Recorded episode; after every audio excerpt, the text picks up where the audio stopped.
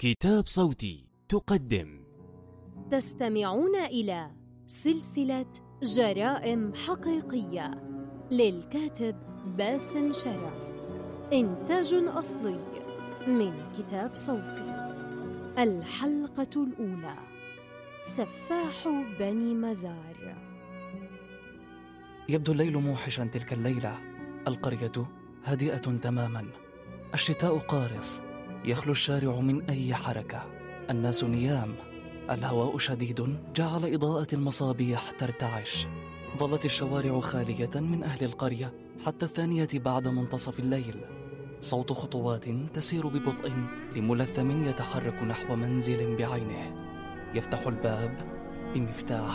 يدخل ويغلق الباب وراءه. يفتح باب غرفة بها سيدة عجوز نائمة.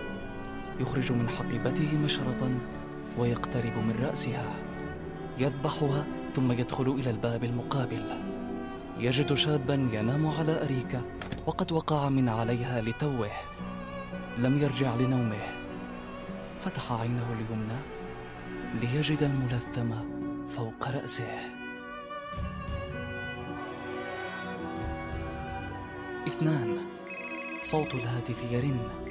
يرن في إلحاح ولا يرد عليه أحد. كان تليفون المحقق عفيف النائم إلى جوار زوجته مريم بعد يوم عصيب في العمل. كان اليوم هو عيد ميلاد ابنته الوحيدة ليلى المصابة بالشلل المتعدد في معظم جسدها. يمد يده بحثا عن الهاتف وعينه ما زالت شبه مغلقة. يرد قائلا ألو أيوه يا فندم. إيه؟ يعتدل فوق الفراش فزعا. 11 جثة مرة واحدة ومش خناقة حادثة غريبة فعلا. حاضر يا فندم. تستيقظ مريم زوجته فزعة بسبب حركته السريعة وصوته العالي. رايح فين؟ كلموني من مكتب النائب العام عشان حادثة غريبة جدا. ربنا يستر. كانت مريم تعيش حياة لا تحسد عليها. يعمل زوجها عفيفي في مكتب تحقيقات تابع للنيابة. يتم الاستعانة به لحل ألغاز الجرائم الغامضة وقد كانت وظيفة مستحدثة. هذا بجانب تدريسه علم الجريمة في الجامعات المصرية وبعض الجامعات العربية بعد حصوله على درجة الدكتوراه في تخصص نادر في علم الجريمة بأمريكا. أثناء ارتدائه البنطلون نظر لمريم بعطف واقترب منها وقبلها قائلا. آسف يا حبيبتي مش هينفع نسافر الصبح نقضي الأجازة. اعتذري الليلة لحد ما أجي أصالحها بنفسي. ثلاثة.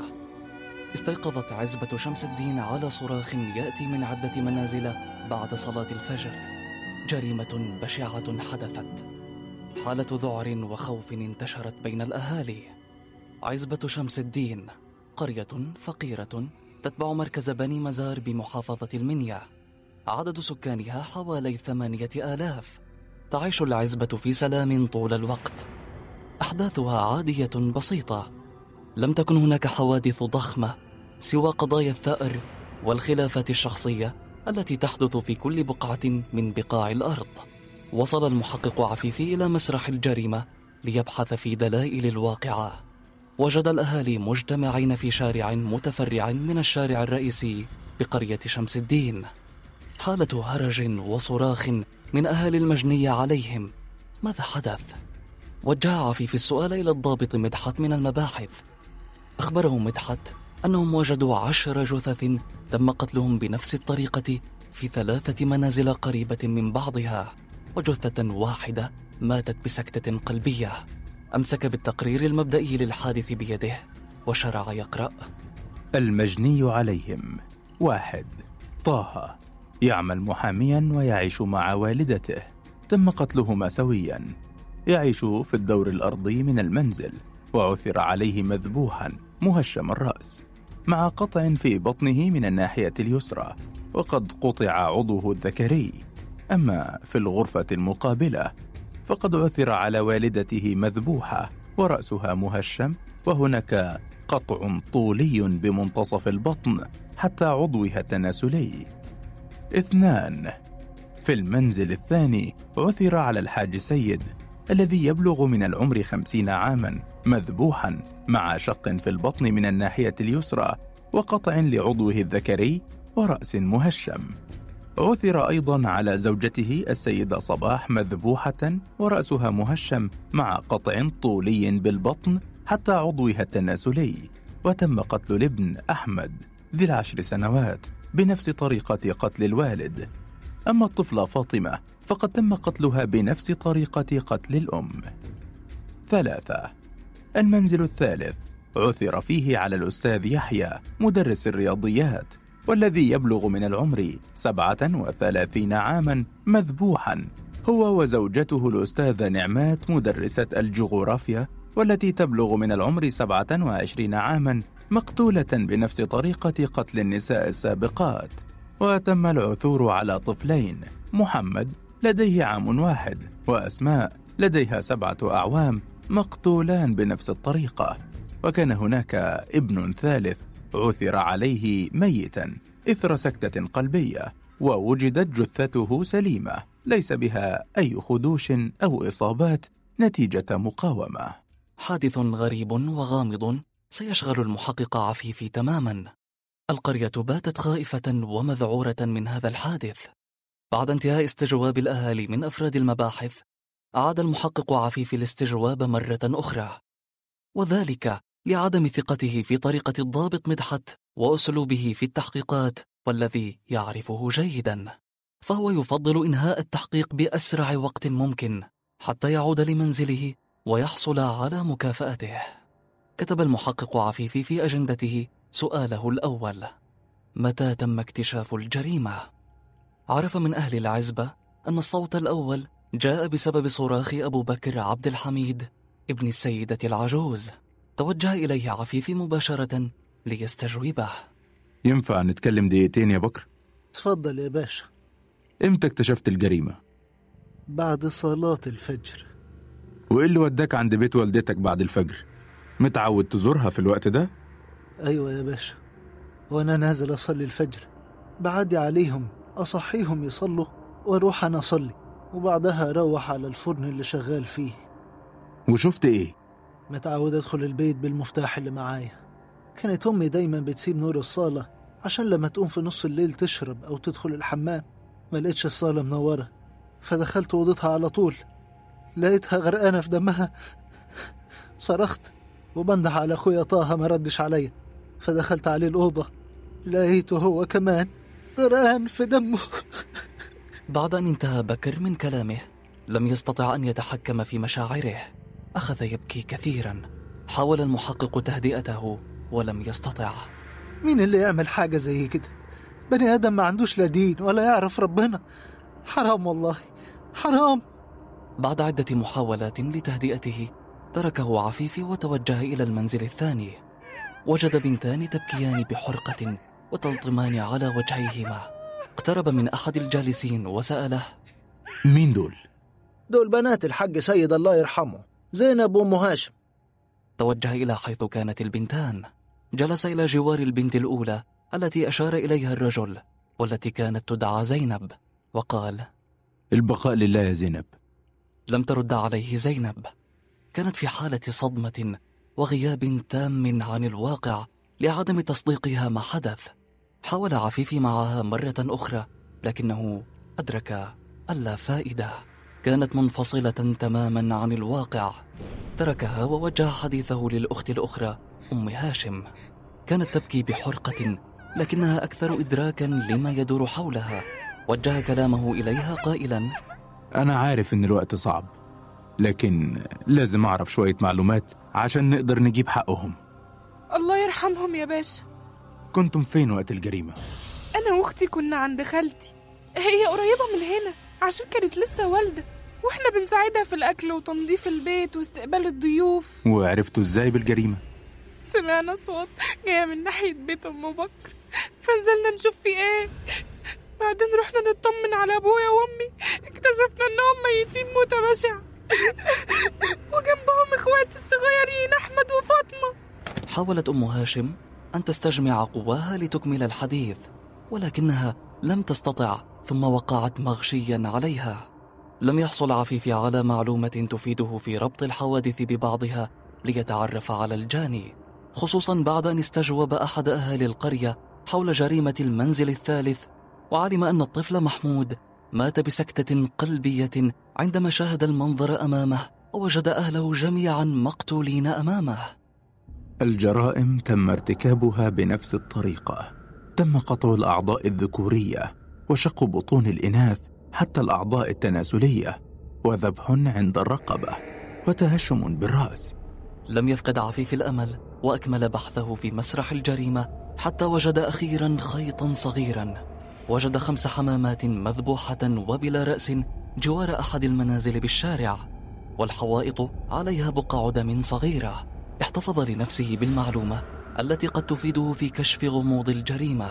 واستنتج أن القاتل لديه بعض الطقوس المعينة حول طريقة القتل خصوصا أنها حدثت جميعا بطريقة مكررة.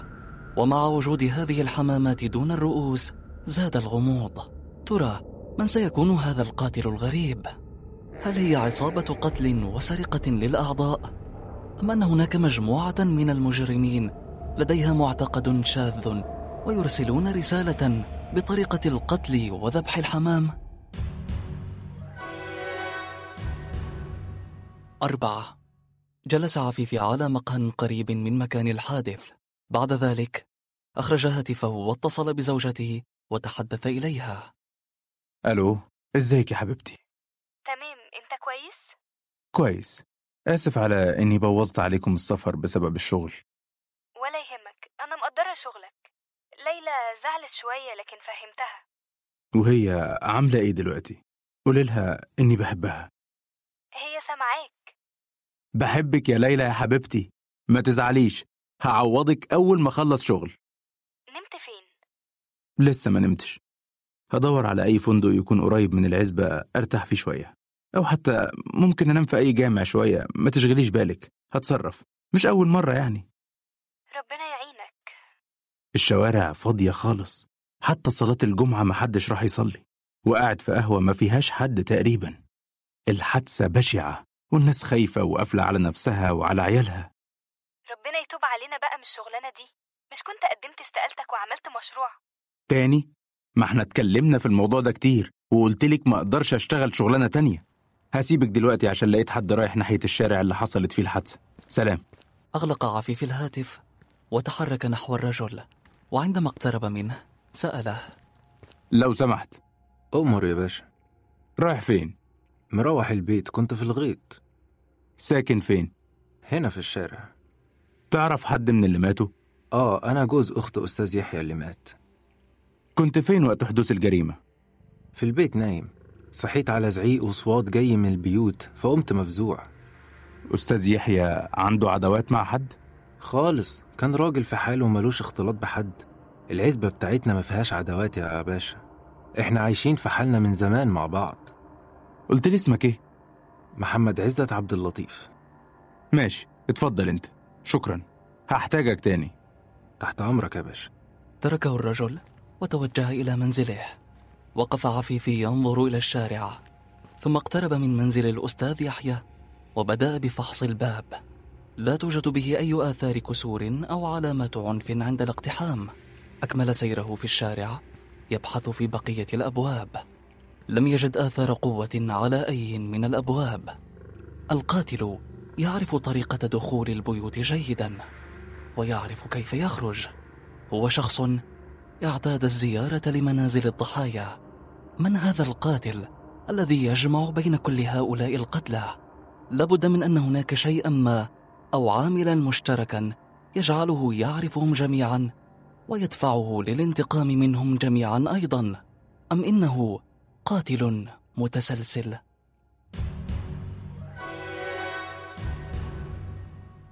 خمسة. كانت بيوت القرية بسيطة.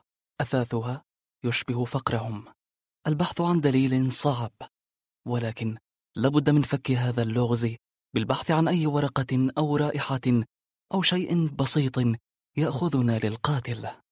دخل المحقق بيت الحاج شعبان الذي كان يعمل نجار مسلح. تفحص بعينه المنزل وتكوينه وطريقة ترتيب أثاث الغرف وجد فيها شيئا من الفوضى. فالقاتل لابد أن يكون لديه نظام فمن يقتل بهذه الوحشية ولا يترك أثرا لابد أن تكون حياته مختلفة عن باقي المنازل. لكن منزل الحاج شعبان هو منزل عادي وأثناء فحصه للمنزل لمح بعينيه ساطورا ملقا على الأرض. أمسكه بعناية وتفحصه وسأل شعبان. دي بتعمل بيها إيه؟ كل بيوت العزبة فيها سواطير وسكاكين. عشان الذبح بتاع العيد. تفتكر إن المجني عليهم كان عندهم مشاكل مع حد؟ مفيش.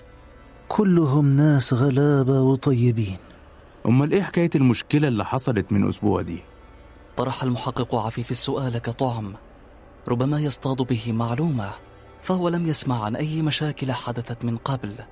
لكن بالتأكيد هناك جلسات عرفية لحل المشاكل قد يستنتج منها مبررا لحوادث القتل. إلا أن شعبان رد عليه سريعا. خالص يا باشا مفيش مشاكل. ثم بدا وكأن شعبان تذكر شيئا وظهرت على وجهه علامات القلق. وهنا لاحظ المحقق عفيف التغير في ملامحه. فبادره سائلا إيه اللي حصل؟ يا باشا أخاف لكون بورط حد مظلوم. دي كانت مشكلة واتحلت. قولوا ما تخافش مش هتظلم حد. كان فيه قعدة رجالة عشان الواد محمد علي عبد اللطيف. كان بيقولوا إنه تهجم على بيت الحاج سيد عشان بناته وصرخوا فالناس اتلمت ومسكوه وعملوا مجلس عرفي وحكموا عليه ب 2500 جنيه. وخلص الموضوع. دي أول مرة يعملها محمد علي؟ هو واد غريب شوية. مرة تلاقيه بيصلي ومرة تلاقيه بيعاكس البنات في السوق. وساعات تلاقيه بيعمل حاجات غريبة مش مفهومة. وده ساكن فين؟ بعد أن حصل عفيف على عنوان محمد علي ذهب إلى المكان مباشرة ليحقق معه. لكنه وجد الضابط مدحت ومجموعة من رجال الداخلية واقفين أمام منزله. يبدو أن مدحت وصل للمعلومة قبل عفيفي وهذه قد تعد سابقة لأن مدحت قد اعتاد التلفيق وليس البحث. أهلا مدحت بيه. وصلت للقاتل؟ تقريبا جالنا معلومات إن محمد علي حد شافه وهو ماشي وقت الحادثة. خرجت قوة الضابط مدحت من الداخل ومعهم محمد علي وهو يصرخ. والله ما قتلت حد والله مظلوم! بادر المحقق عفيفي بسؤاله. كنت فين وقت الحادث؟ والله ما قتلت حد. كنت سهران في المركز وقاعد على قهوة هناك وأنا راجع وش الفجر وما كانش في حد في الشارع وكان هس هس. صفع الضابط مدحت محمد علي على وجهه بشدة. اعترف ياض بدل ما هقلعك هنا وهخلي الأهالي يقطعوك حتت. بالراحة يا مدحت بيه دي مش طريقة. عفيفي باشا أنت ما تعرفش تتعامل مع الأشكال دي. سيبني لشغلي. ما هو لسه ما فيش ولا دليل واحد على إنه القاتل. من فضلك يا باشا سيب موضوع الأدلة وحرية الإنسان والبتنجان والكلام ده دلوقتي. ده شغلي وأعرف أعمله إزاي. خليك في نظرياتك وشغل الأجانب بتاعك. أثناء خلاف المحقق عفيفي والضابط مدحت جاء رجل مهرولا وبيده جلباب ملطخ ببقع من دم وجده في كومة قش جوار أرض زراعية يملكها محمد علي. أهو يا عفيفي باشا عشان تصدق إن إحنا بنشوف شغلنا. الجلابية بتاعته عليها دم. أكيد بتاع حد من الضحايا وموجودة في أرضه كمان. صمت عفيفي لعدم وجود رد على كلامه. يبدو أن مدحت معه حق. قطع تفكير المحقق صفعة جاءت من مدحت على وجه محمد علي وبعدها انهال عليه ضربا مبرحا. اعترف أحسن لك. جلابيتك دي ولا لأ؟ آه جلبيتي والله حرام. ما أعرفش إيه اللي وداها هناك يا باشا. هو هو لو أنا اللي قاتل هخبي دم اللي قتلتهم وسط أرضي. والله مظلوم. حاول محمد علي أن يستنجد بالمحقق عفيفي ولكن عفيفي لم يستطع أن يرد. أخذته عربة الشرطة وتوجهوا إلى النقطة التابعة لقسم بني مزار للتحفظ عليه لحين عرضه على النيابة. وقبل التحرك اتصل مدحت بالقيادات وأخبرهم أنه تم القبض على القاتل. انزعج عفيفي من اليقين الذي يتحدث به مدحت قبل إكمال التحقيقات. تحركت الدورية. وتركت المحقق غارقا في التفكير. ماذا يفعل أمام هذه القضية الغريبة؟ هل يستسلم لطريقة مدحت الملفقة أم أن هناك جديدا ينتظره؟ قرر أن يذهب إلى أرض محمد علي ويرى المكان الذي وجد فيه حرز القضية والذي يسلم رقبته لحبل الإعدام بسهولة. اقترب المحقق من الأرض الزراعية وأخذ يبحث عن آثار الأقدام. فالقاتل الذي يؤسس لهذه الجريمة وليست له سوابق في القتل لابد أن يكون مرتبكا وتظهر حالة هلع من آثار قدميه على الأرض. لكن هنا الخطوات الثابتة والمحفورة في الأرض من كل الاتجاهات عادية. لم يقتنع عفيفي بأن محمد علي هو القاتل الفعلي. تعود أن يسير وراء حدسه دائما. قرر أن يذهب إلى مكان به ظل تحت إحدى الأشجار ليريح جسده قليلا. أثناء سيره وجد فردة حذاء بها بعض بقع الدم من الداخل. أخذ يتفحصها جيدا وزادت حيرته. هل بهذا الحذاء قد يتم حل اللغز أم إنه سوف يزداد غموضا؟ أخذ عفيفي يفكر كثيرا ويرتب الأحداث في رأسه إلى أن سمع صوت خطوات تقترب منه. مع أصوات غصون الأشجار وكأن أحدا ما يحركها تلفت حوله فلم يجد أحدا. يبدو أن تعبه الشديد جعله يصاب بالهلاوس وقبل أن يهدأ فاجأته خبطة شديدة فوق رأسه فسقط مغشيا عليه. ستة. دخل المحقق عفيفي نقطة الشرطة. كانت القيادات واقفة تستمع إلى الضابط مدحت وهو يشرح لهم كيفية القبض على القاتل بينما عفيفي ما زالت به آثار الخبطة على رأسه وممسكا في يده الحذاء الذي وجده. قطع مدحت حديثه للقيادات وأخذ عفيفي بعيدا بعد أن استأذن قياداته ونظر له سائلا. إيه اللي حصل؟ مفيش خبطة بسيطة. قام عفيفي بتقديم الحذاء للضابط مدحت ليضيفه إلى الأحراز الخاصة بالقضية حتى تظهر الحقيقة. أخبره بالمكان الذي وجده فيه. لم يخبر مدحت حقيقة ما حدث له من اعتداء حتى لا يتحرك مدحت خطوة خاطئة تفسد بحثه عن القاتل. فكر أن يجعله مشغولا في خيط الجريمة الذي استقر عليه ويكمله وخطته. عاد مدحت إلى القيادات مكملا شرحه.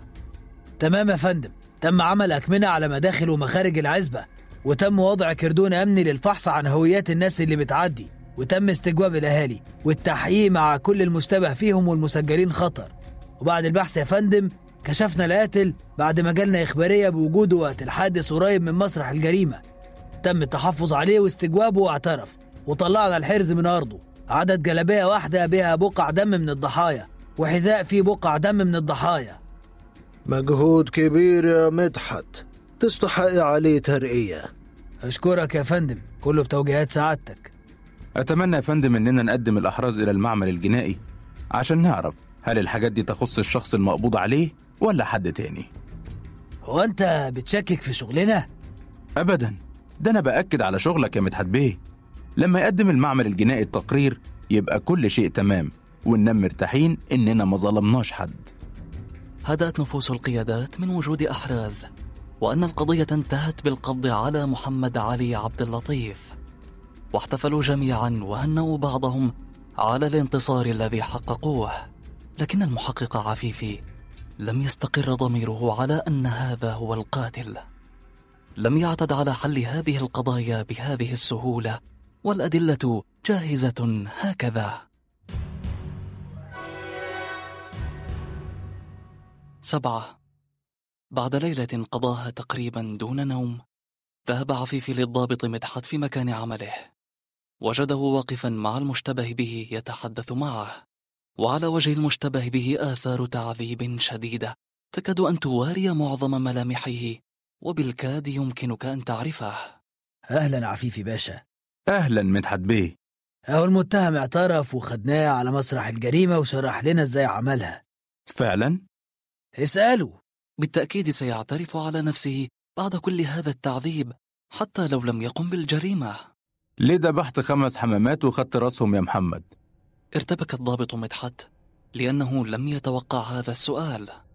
لم يستطع محمد علي أن يجيب عن سؤال المحقق وبدأ يتلعثم ويتحدث بكلام غير مفهوم. والله مظلوم! نظر الضابط مدحت للمشتبه به بغضب فعاد كما كان وقال أنا اللي قتلت.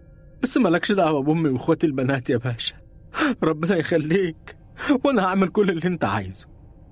تمام تمام. وإيه علاقة الحمام بالقضية؟ مفيش. تلاقيني جعان بس. شكرا على وقتك يا مدحت بيه. ازداد شك المحقق فيما حدث لأن طريقة القتل ممنهجة ومكررة كما أن رؤوس الحمامات المختفية قد تكون حلا للغز وهذا جعله على يقين أن مدحت جعل المشتبه به يعترف على نفسه قهرا وتحت ضغط التعذيب وأن هذه الأحراز ملفقة له والذي وضعها شخص يعرفه جيدا وأسس للجريمة بإتقان ولم يترك ثغرة نعرفه بها إلى الآن. عقل المحقق يكاد يطير الأمور تزداد تعقيدا والقاتل الحقيقي ما زال حرا أدرك عفيفي. أن الإمساك بالقاتل في هذه القضية صعب فهي من الجرائم القليلة التي وقفت مستعصية أمامه بهذا الشكل. فالمحقق عفيفي مشهود له بحل ألغاز الجرائم في أسرع وقت ولديه العديد من المحاضرات في فك طلاسم الجريمة بخطوات علمية في جامعات عدة داخل مصر وخارجها. طموحه في الوصول للقاتل الحقيقي يرهقه. لن تنام جفونه حتى يقبض عليه ثمانية. جلس عفيفي على المقهى. يعيد حساباته في القضية ويسأل نفسه عدة أسئلة لعل الإجابات تقربه من القاتل. ما هو زمن الجريمة؟ ساعة ونصف. هل لشخص واحد أن يقتل بهذه الاحترافية كل هؤلاء الضحايا في وقت قصير كهذا؟ الزمن. هو مفتاح اللغز وحله. القياسات الرياضية تفيد أحيانا فكل منزل حدثت به الجريمة يبعد عن الآخر حوالي مئة متر. بالفعل تحرك المحقق عفيفي إلى مكان الحادث. وجد أن الفرق بين كل منزل ثمانون مترا بالضبط بالتساوي. القائم بهذه الجريمة يعرف حساب الوقت جيدا إلى جانب أنه يعرف عن حياة المجني عليهم الكثير. ويعرف متى ينامون ومتى يستيقظون ومن يتأخر من يسهر من بالبيت ومن خارجه من نومه خفيف ومن نومه ثقيل. لديه خلفية كاملة عن طبيعة حياة الأهالي وعاداتهم. وفي الوقت الذي كان يقيس فيه المحقق المسافات بين المنازل وجد امرأة تحمل طفلة وتأتي إليه وهي تصرخ الحقني يا باشا بنتي هتروح مني. خير. اهدي بس وفهميني. المستوصف! مش عايزين يدوا بنتي الحقنة فين المستوصف؟ تعالى معايا أبوس إيديك يمكن يرضوا يساعدوني. تحرك عفيفي مع المرأة وبدأ بسؤالها عن أطباء القرية.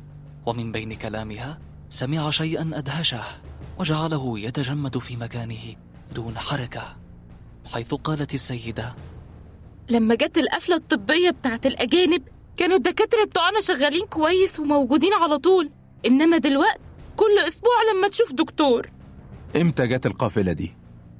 من شهر تفتكري كانوا قاعدين فين وبيعملوا إيه؟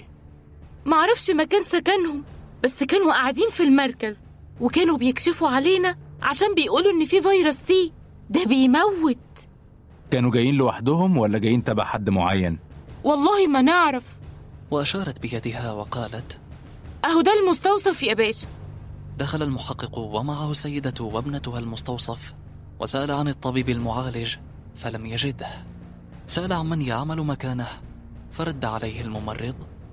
هو حضرتك عايز إيه بالظبط؟ عايز أعرف مين بيعمل إيه هنا.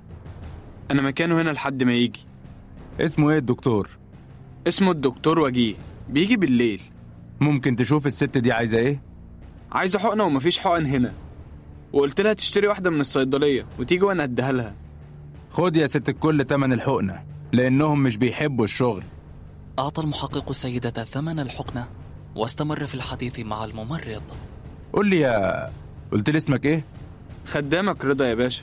قول لي يا رضا هي القافلة الطبية الأجنبية دي مش هتيجي تاني قريب؟ ما نعرفش. لما بيجوا الدكتور وجيه بيبلغنا لأن هو اللي بيعمل لهم تصاريح العمل هنا. والدكتور وجيه من سكان العزبة؟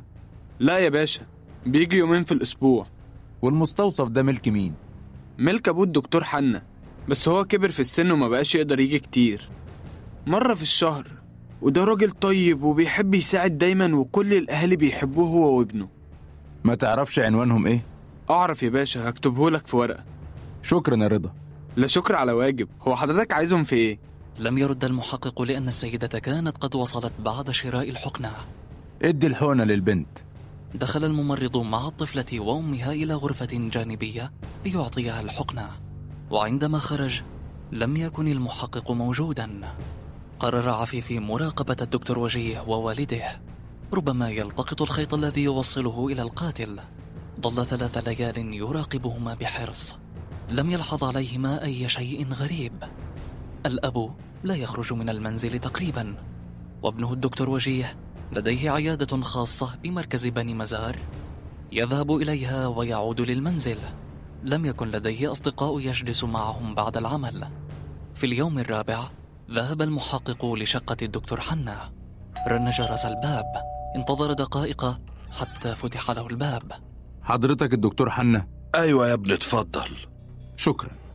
لاحظ المحقق بطء خطوات الدكتور حنا أثناء تحركه للصالة. دخل وراءه المحقق وبدأ بتعريف نفسه قبل أن يجلس. وأثناء حديثه حاول تفقد مداخل الغرف وترتيب المنزل إلا أنه لم يلحظ شيئا غريبا. الدكتور حنا يحافظ على رائحة المنزل طيبة ومميزة. تحدث الدكتور حنا كثيرا عن أمجاده في عزبة شمس الدين. شعر المحقق بطيبة في حديثه وجده يتحدث بفطرته. يبدو أن المحقق عفيفي أخطأ في الشك به. كيف لرجل طيب كهذا أن يقوم بمثل هذه الجرائم؟ في نهاية حديثهما سأله عفيفي عن القافلة. أهل عزبة شمس الدين ناس طيبة وما فيش حد يرعاهم طلبت من وزارة الصحة موافقة حضور القافلة لعلاج الناس من فيروس سي وتوعيتهم. والقافلة دي تبع إيه؟ تبع حملة لمنظمة اليونيسيف. كان فيها دكتور زميلي في الدراسة برا وطلبت منه يساعد الناس وهم مشكورين جم أكتر من مرة. والشرطة على علم بيهم طبعا. طبعا التصاريح كلها موجودة.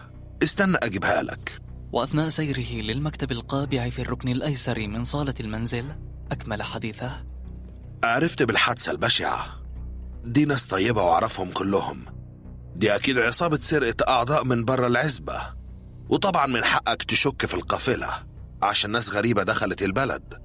لكن دول جم ومشيوا من شهر تقريبا ورجعوا خلاص محدش دخل البلد تاني. الورق أهو خد اتأكد بنفسك. قدم له الدكتور حنا الأوراق وأخذ عفيفي يتفحصها وجدها سليمة ومختومة من هيئات الإشراف من وزارة الصحة والداخلية. ابتسم المحقق عفيفي للدكتور حنا واعتذر له عن القلق الذي سببه له. واستأذن في الخروج. استبعد تورط القافلة نظرا لصدق الدكتور حنا الواضح في كلامه. فهو مؤمن أنه لديه حدس يعرف به الكاذب من الصادق. بخطوات بطيئة نزل عفيفي سلم العمارة وهو يقول لنفسه بصوت مسموع. واضح إن لسه قدامي مشوار طويل عشان أعرف القاتل. الموضوع عمال يتعقد أكتر. تسعة. رجع عفيفي إلى العزبة وجلس على أحد المقاهي. وبدأت الناس تعود للجلوس على المقهى بعد خبر القبض على محمد علي عبد اللطيف. الأهالي ينتظرون الحكم عليه بالإعدام حتى يشفى غريرهم نادى المحقق على القهوجي وطلب منه فنجانا من القهوة. وبعد أن أحضره له نظر عفيفي إلى الفنجان وضحك سائلا أنت جايب لي القهوة بفنجان أثري؟ إيه الرسومات الحلوة دي؟ شكلها أصلية. دي فناجين مضروبة. الآثار هناك في المقبرة الملعونة. هو حد يقدر يجي جنبها؟ ليه؟ اللي يجي جنبها بيموت يا باشا. وياما حاولوا يفكوا سحرها. مفيش حاجة نافعة معاها. الفراعنة يا باشا عندهم لعنة. تدخل أحد أبناء العزبة في الحوار بين المحقق والقهوجي. ناس كتير حاولوا يجيبوا صحراء. فكانوا بيطلبوا منهم طلبات غريبة قرابين عشان المقبرة تتفتح. قرابين زي إيه؟ رأس عمدة العزبة مثلا. ضحك الجميع ما عدا المحقق. لم يفهم النكتة. إشمعنى العمدة؟ عشان راجل مفتري ومرة ظلم واحد ساحر فالساحر قال اللي يجيب لي رأس العمدة هكلم الجاني يفتحوا المقبرة ويكسب فلوس. وحد عمل كده؟ لا طبعا. لأننا عارفين إن الساحر ده كان بيخرف وكمان اختفى ومحدش عارف راح فين.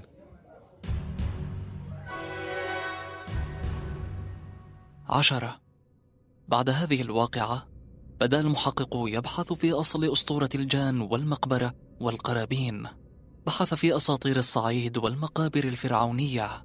بعد بحث مكثف عرف أن هناك ما يسمى بفك الرصد عن الكنز المرصود وهي أسطورة يستخدمها السحرة ويطلبون من الشخص بعضا من أجزاء جسد رجل أو امرأة أو حيوان ونسبة تصل إلى ثلاثين بالمئة من الكنز المرصود.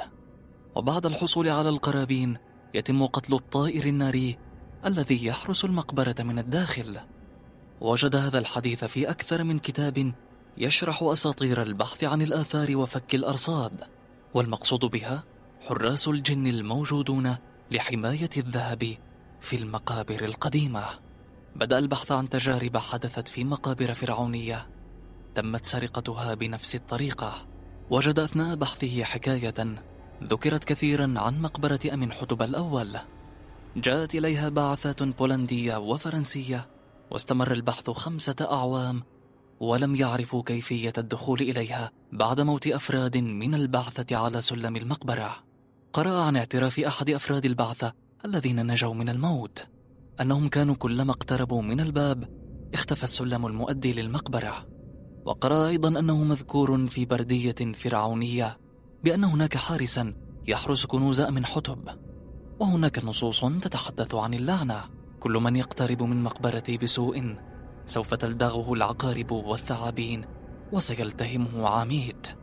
والعامت عند القدماء هو حيوان برأس تمساح وجسد فرس النهر ولديه أرجل أسد. لا يؤمن المحقق عفيفي بكل هذه الخرافات. هناك من يلفق هذه الأحاديث ليبعد العين عن هذه المقابر بالتخويف والتهويل من الاقتراب منها. لكن هذه الأساطير ستكون خيطا هاما لكشف لغز الجريمة الغامضة. راقب المحقق المقبرة المعين عليها الخفير من وزارة الآثار. كانت المقبرة تقع على حدود القرية الغربية وهناك تكثر الآثار. هل ستكون هذه المقبرة مفتاحا لحل اللغز؟ كان الخفير دائم التواجد أمام المقبرة لا يتحرك إلا قليلا كما أنه ينام أمامها ولا يعود إلى منزله. اقترب منه المحقق وحاول استجوابه ببعض الأسئلة حتى يعرف منه أي معلومة قد تفيد. لم يصل منه لشيء. تركه محبطا وذهب. وبعد عدة أيام من المراقبة لاحظ اختفاء الخفير لمدة زمنية تجاوزت الساعتين. حاول أن يصل إليه لكنه لم يستطع. وبعد عودته للحراسة عاد لاستجوابه عن غيابه. أخبره أنه كان بمركز بني مزار. يقابل أحد أهله ليأخذ منه شيئا ما اسمه الخفير مصلحة. وبعد إلحاح المحقق في معرفة ما هي تلك المصلحة قال له حدة حشيشة صغيرة عشان أقدر أسهر يا باشا. لاحظ المحقق رائحة طيبة ومميزة في جلباب الخفير لم تكن موجودة من قبل. علم أنه أمسك بطرف الخيط أخيرا لكنه يحتاج من يستطيع استخراج المعلومات بطريقة خاصة. أسرع بالاتصال بالضابط مدحت. يطلب منه خدمة غير متوقعة بعد أن فاض به الكيل في هذه القضية التي قلبت أيامه وجعلته ينام في أي مكان ولفترات قليلة جدا حتى صار متعبا ومرهقا. لكنه الآن لديه شعور قوي بأنه اقترب كثيرا من القاتل الحقيقي. قال المحقق للضابط مدحت عايزك في خدمة. اشمعنى؟ لأني وصلت لخط جديد في القضية. القضية خلاص اتقفلت ومسكنا القاتل. مش هو القاتل. هو القاتل. وتم إعلان ده والناس عرفت. حتى لو ما كانش هو القاتل الموضوع خلص بعد تقرير المعمل الجنائي. مش جايز القاتل الحقيقي لفق للمشتبه فيه الأدلة؟ ليه بتحب بتشكك في شغلي؟ أنا عايزك تحقق بطريقتك مع حد. يبتسم مدحت بسخرية؟ وإيه اللي خلاك تغير رأيك وتلجأ لطريقتي اللي مش عاجباك؟ الخفير. وراه حاجة. حكى المحقق عفيفي لمدحت عن عمليات البحث الطويلة التي قام بها ونقل إليه شكه في الخفير. استجاب مدحت لطلب عفيفي لأنه للمرة الأولى يتفق معه على أن طريقته في استجواب المتهمين سليمة. أرسل مدحت قوة للقبض على الخفير وتم استجوابه وتعذيبه. وبعد إنكار دام يوما كاملا اعترف الخفير على شركائه. وعندما سمع عفيف الأسماء وقعت عليه الصدمة كالصاعقة. أصابه الذهول وجلس مكانه من الصدمة. نعم.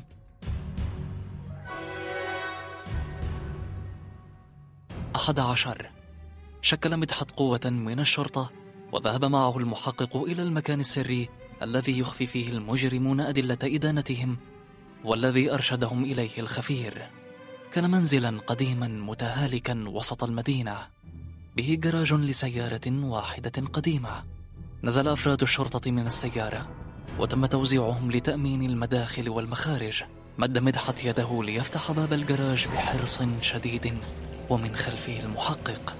وفي أقل من لحظة هجم الضابط مدحت على الباب ومن بعده القوات التي انتشرت في المكان ليجدوا القاتل الحقيقي واقفا موليا لهم ظهره.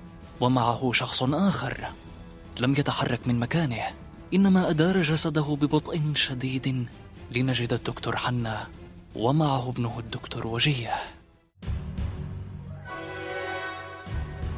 اثنا عشر. بعد أن تم القبض عليهما متلبسين أنكرا في بداية الأمر أنهما يعرفان أي شيء عن هذه الأحراز ولا يعرفان كيف وصلت للجراج. وتم اتهام الخفير الذي اعترف بأنه هو الذي وضع الأحراز لإلصاق التهمة بمحمد علي وهو الذي قام بضرب المحقق عفيفي على رأسه بالخشبة ليؤكد أهمية الحرز ويبعد الشبهات عن القاتل الحقيقي. وتدخل المحقق.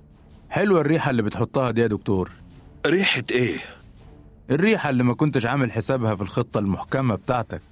الخفير جالك البيت لأنه خاف لما أنا استجوبته. وطبعا جلبيته خدت من ريحة المكان. وأنتم اتحركتم بسرعة. لا الخفير يوقعكم. لكنه للأسف وقعكم خلاص. صمت حنا عندما سمع كلام المحقق وظل ينظر للجميع. راح قدمه على مقدمة السيارة. بدا عليه الإجهاد الشديد وبدأ يحكي. اتفقت أنا ووجيه مع القافلة تيجي وتعمل تقارير عن الأفراد الممكن ناخد منهم القربان. اللي هنفتح به المقبرة. وبالفعل قدموا التقارير اللازمة. وحطوا الزمن المطلوب للتنفيذ. واللي يقوم بالتنفيذ أنا ووجيه هو ينفذ في أول بيت وأنا في البيت التالت ونتقابل في البيت التاني والدخول من البيوت كان سهل لأن سهل تعمل نسخ مفاتيح على الأبواب. لأن بيوت العزبة دي مفتوحة دايما. بدا يشرح كيف تمت الجريمة. يتحدث بهدوء. يصيب القلب برجفة بدأنا بالذبح عشان نطمن إنهم ماتوا وكان لازم بمشرط من نوع خاص عشان دقة الفتحة اللي في البطن بعدها بدأنا نقطع من جسمهم الأجزاء المطلوبة ونحطها في كيس وكان إيه المطلوب؟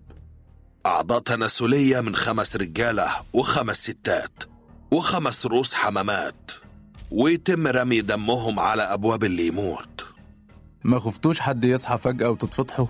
لا كل حاجة كانت معمول حسابها. واللي كان هيصحى كان هيموت قبل ما يصرخ ويصحي الناس. فكان لازم نتأكد إن كل اللي في البيت مات الأول. وبعدها نعمل اللي المفروض نعمله. ودي الحاجات اللي طلبها منكم الساحر؟ آه. مش عيب على الدكاترة متعلمين يصدقوا خرافات من دي. إحنا كرهنا البلد دي. وما كانش قدامنا فرصة إننا نمشي غير ما نجيب حق حياتنا وسطهم. وناخد الآثار ونبيعها.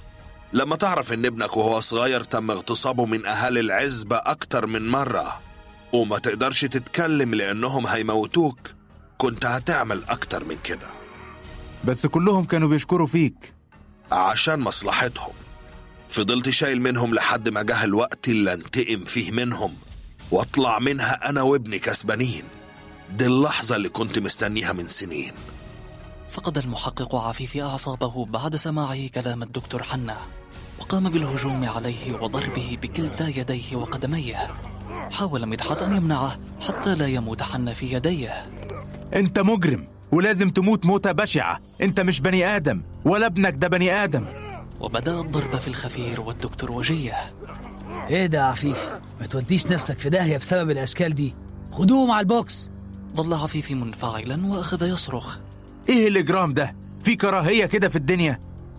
الناس بتقطع في بعضها عشان الأكل والفلوس ودي طبيعة البشر. ليه مسكتني؟ يا عفيفي بيه الضرب والتعذيب ليه أصول؟ هي مش فوضى. هدأ المحقق بعض الشيء وبعد لحظات صمت. وهتعمل إيه في الواد محمد علي المظلوم ده؟ سهل ما تقلقش. هنشوف له صرفة نخرجه بره البلد في أي حتة أهو يعيش حياته بعيدة عن الأهالي. لأن الناس هنا مهما عرفت إنه بريء مش هيصدقوا ولا هيسيبوه في حاله. شكرا إنك ساعدتني. أنا اللي بشكرك إنك كملت التحقيق. هنبطل تلفيق؟ يضحك مدحت. على حسب القضية بقى. يضحكان ويخرجان من باب الجراج ومدحت يودع المحقق عفيفي. يبقى زورنا ما تنساش. وهي تعذيب أو استجواب إحنا تحت أمرك. يلوح له عفيفي بالسلام. وهو ينظر إلى القرية وهو يقول ناس غلابة. إيه ذنبهم إن هم يعيشوا في الكرب ده؟ وكمان يموتوا مقتولين. ربنا يعين الناس على الحياة. ثم أخرج الهاتف من جيبه واتصل بمريم زوجته. إيه يا حبيبتي؟ أنا جاي. حضري نفسك أنت وليلى. هنسافر. انتهى. الحلقة الثانية. الصباحية. في تمام الساعة الثامنة صباحا ارتفعت أصوات الزغاريد والأغاني من أهل العروس وهم يصعدون سلم المنزل إلى أن وصلوا للشقة. أمام باب الشقة وضعت سجادة مطبوع عليها علامة كف اليد المفتوحة والتي يظنون أنها تحمي المنزل وأهله من الحسد. وكانت هناك أيضا قطة سوداء تقف منهكة في ركن السلم وتنظر إليهم في ريبة. قام الأهل برن الجرس عدة مرات إلى أن استيقظ العريس عاصم من النوم وخرج ليفتح الباب. فور دخولهم انتشروا في كل مكان ووضعوا طعام الصباحية على السفرة الجديدة كما جرت التقاليد. وأخذوا يهنئون العريس على الليلة التي قضاها مع عروسه وتهامست الفتيات الصغيرات في ضحك وحياء. بينما قال عاصم استنوا أدخل أشوف العروسة فين.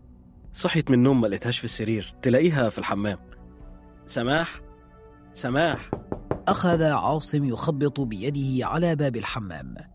يلا يا سماح أهلك جم لم ترد عليه سماح وبدأت علامات التعجب تظهر على الموجودين. هي هربت ولا إيه؟ ضحك الجميع باستثناء عاصم الذي بدا عليه القلق. أنا بس خايف أفتح لأنها بتتكسف. افتح يا أخويا أنت ما بقتش غريب. فتح الباب ودخل الحمام ليجد المفاجأة. وقف صامتا من هول الصدمة لا يقوى على الكلام. حتى دخلت من ورائه الأم لتجد ابنتها مذبوحة غارقة في دمائها في بني الحمام. صرخت الأم صرخات مدوية. بنتي! تزوجت سماح من عاصم بعد قصة حب دامت عامين. تقدم عاصم وطلبها من أمها فوالدها غير موجود. بينما رفض أخوها السلفي زواجها من عاصم. كان عاصم يكبر سماح بعشرة أعوام. وكانت سماح تسعى إلى الزواج للخروج من تلك المنطقة العشوائية التي عاشت فيها منذ الصغر وكرهتها بسبب كثرة المشاكل في تلك المنطقة وانتشار بيع المخدرات في كل مكان بها. أما عاصم فقد قرر أن يغير حياته تماما بعد الزواج. اختار مكانا بعيدا يسكن فيه حتى ينأى بنفسه عن هم المشاجرات العنيفة ومخاطر وجود الأسلحة مع الجميع. كان وحيدا حيث مات والداه منذ صغره وعاش بعدها يتمنى حياة هادئة. لكن ما الدافع وراء قتل سماح في ليلة عرسها؟ دخل رجل طويل من باب الشقة يرتدي قميصا أبيض وبيده مدونة. وقف في وسط الصالة بين نحيب الأهل وصراخهم. نظر إلى ساعته وبدأ يدون وقت الوصول. إنه المحقق عفيفي. بدأ عفيفي في استكشاف المكان وشرع يبحث عن الأدلة التي قد يكون لها علاقة بالجريمة. صراخ وبكاء لا ينقطع من أهل العروس الضحية بينما يجلس عاصم حزينا باكيا على كرسي مقابل للحمام لا يتحدث إلى أحد. اقترب منه عفيفي وبدأ في استجوابه. إمتى حسيت بإنها مش في مكانها جنبك على السرير؟ ما حسيتش خالص. بعد يوم صعب في الفرح أكيد كنت غرقان في النوم. حصل حاجة بينكم قبل النوم؟ خلاف أو خناقة أو حاجة؟ لا ما حصلش بينا أي حاجة لا خناقة ولا أي حاجة من بتاعة العرسان. تركه عفيفي وتوجه إلى الأم لسؤالها. تفتكري بنتك كانت على خلاف مع حد؟ لا بنتي دي كانت ملاك. وبكت بحرقة غير مصدقة ما حدث. مثل هذه الحوادث تحتاج إلى معرفة الحالة العامة التي كانت تعيش فيها المجني عليها لمعرفة الملابسات كافة. كان لزاما على المحقق عفيفي أن يبدأ بسؤال الجيران. ذهب مباشرة إلى الشقة المجاورة، رن الجرس ففتح له رجل في الخمسين من عمره، وكانت معه زوجته.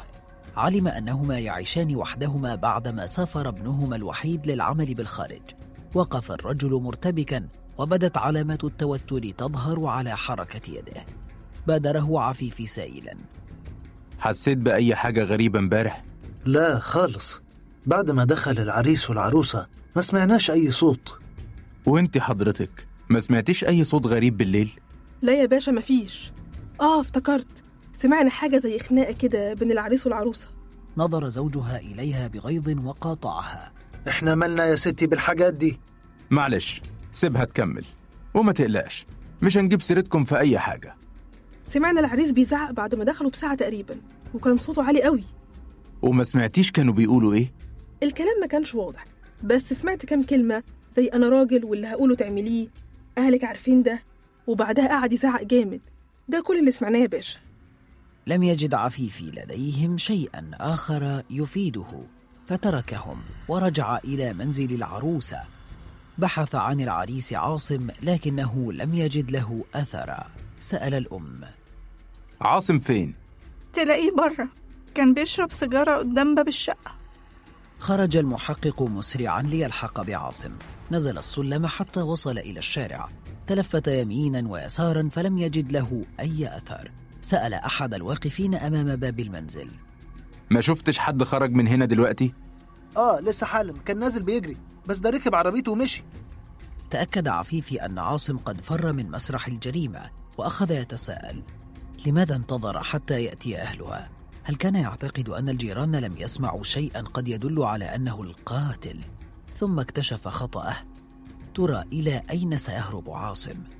رجع عفيفي لشقة العروسة أخذ يسأل عن الأماكن التي يرتادها عاصم عامة منزل عائلته المقهى الذي يجلس عليه معارفه وأصدقائه.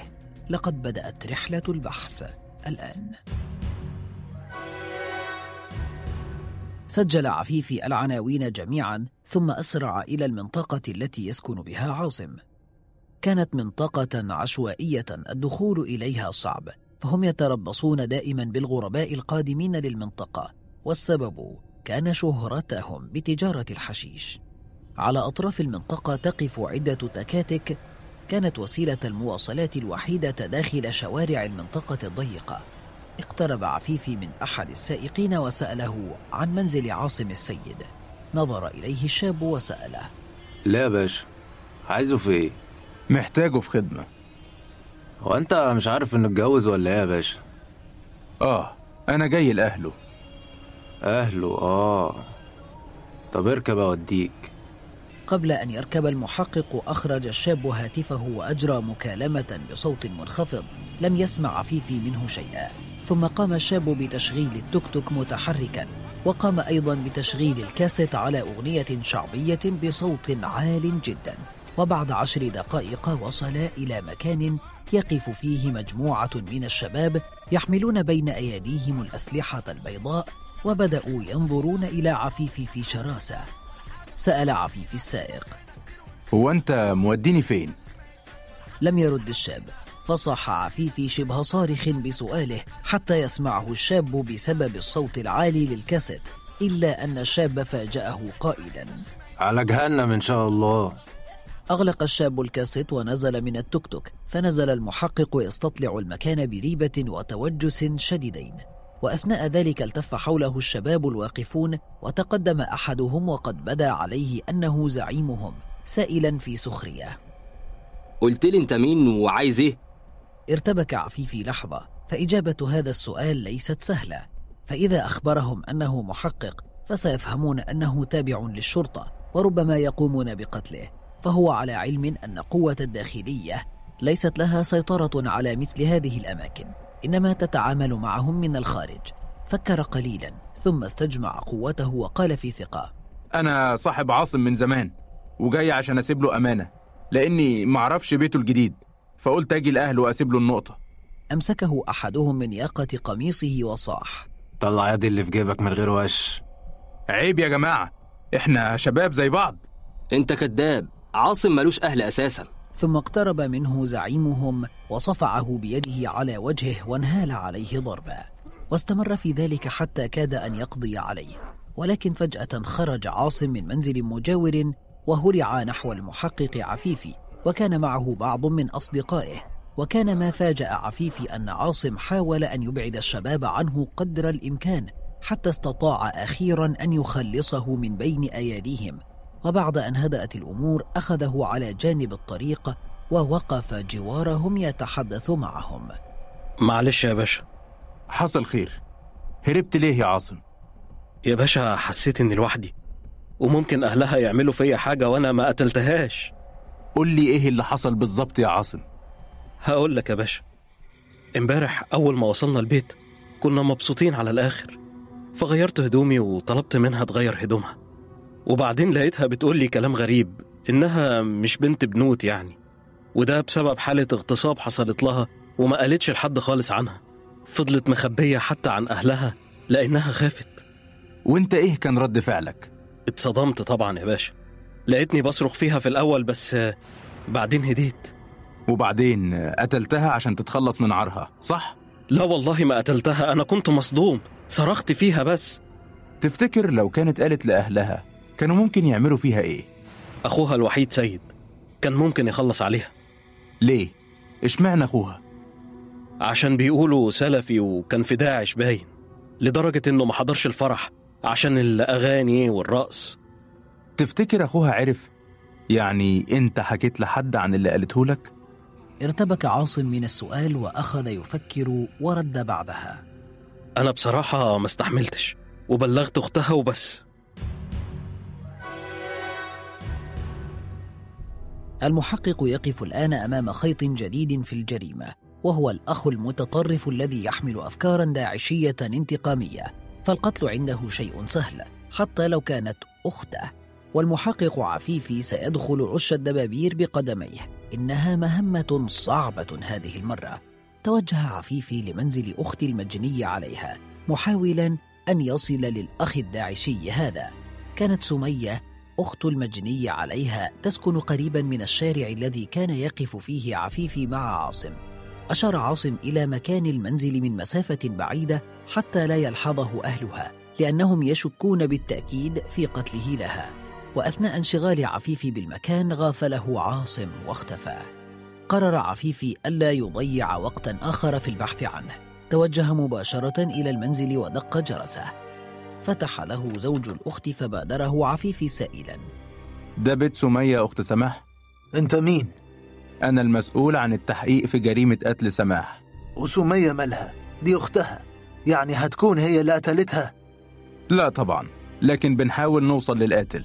يمكن تكون عندها معلومة. اتكل على الله. مفيش معلومات عندنا. مش عايزين دوشة. لم يستطع عفيفي الرد عليه. يبدو أن صدمة الجريمة قد أثرت على تصرفات أفراد العائلة وهذا أمر اعتاده عفيفي في عمله. قبل أن يستسلم عفيفي ويترك المكان خرجت سمية فجأة من خلف الباب قائلة. أؤمر يا باشا. كانت سمية في حالة انهيار وعلى وجهها آثار البكاء الطويل. حاول الزوج أن يمنعها لكنها أصرت على الحديث إلى عفيفي. طلبت منه أن يدخل وبعد أن نظرت إلى زوجها نظرة غضب صمت الزوج تماما ووقف يتابع الكلام الذي يدور بينهما. إزاي أخوك عرف باللي حصل لسماح زمان. أكيد سمع كلام عاصم من التليفون وهو بيكلمني لأن عاصم كان عمال يصرخ وهو بيتكلم. هو أخوك متعود يكون عندكم في وقت زي ده؟ كنا لسه عند بيت أمي وهو كان لسه جاي من بره لأنه ما حضرش الفرح. تفتكري ممكن يكون فين؟ هتلاقيه في الجامع أو مع معتمد صاحبه. استفسر منها عفيفي عن تلك الأماكن ثم تركها وانصرف وهو يفكر. الشك في الزوج عاصم بعد عراك دام لحظات قد يكون هو ما أدى إلى قتلها خصوصا أن الشك جاء من ناحية الشرف. وهذه المناطق يهمها شرف الفتاة أكثر من أي شيء آخر. وتحدث بسببه حوادث بشعة حتى وإن كانت الضحية قد مرت بحادث اغتصاب. تتم معاقبتها هي رغم أنها مجني عليها وليست بجان. في الأغلب سوف يتم وضع الزوج تحت المراقبة بعد انتهاء التحقيقات وتجميع كل المعلومات. الأمر قد تعقد الآن. أصبح عفيفي أمام أخ متطرف سافر منضما إلى داعش وعاد دون محاسبة. القتل سمة أساسية في حياة هؤلاء. ماذا فعل هذا الأخ عندما علم بأن أخته قد تم اغتصابها؟ بينما هو يعيش على النقيض من حياتهم. هل يكون هو القاتل ثأرا لشرفه أو دينه؟ أم أنه انتقام لخروجها عن طاعته وزواجها من هذا الرجل الذي يكرهه بسبب بعده عن طاعة الله كما يزعم؟ ذهب عفيفي إلى شقة معتمد صديق سيد ليسأل عنه. لم يجد أحدا في المنزل. وجد الباب مواربا فدفعه بقدمه. المكان مظلم من الواضح أنه لم تدخله الشمس منذ زمن. رائحة كريهة منتشرة في كل ركن به. أضاء عفيف الكشاف الذي يحمله معه دوما كي يبحث في أرجاء المكان ربما يجد دليلا يقوده إلى أي شيء. بينما هو منهمك في البحث سمع وقع أصوات لخطوات تقترب من الباب. أسرع محاولا الاختباء في المكان إلا أنه لم يستطع لضيق الغرفة الشديدة فتح صاحب الخطوات الباب ودخل مسرعا. وجد عفيفي واقفا أمامه. قبل أن يبدأ في مهاجمة عفيفي أخبره المحقق بهويته فورا. عدل عن نيته في الهجوم عليه. سأله عفيفي عن هويته قائلا. أنت سيد؟ أنا معتمد أو الشيخ أبو الصهيب ماذا تريد؟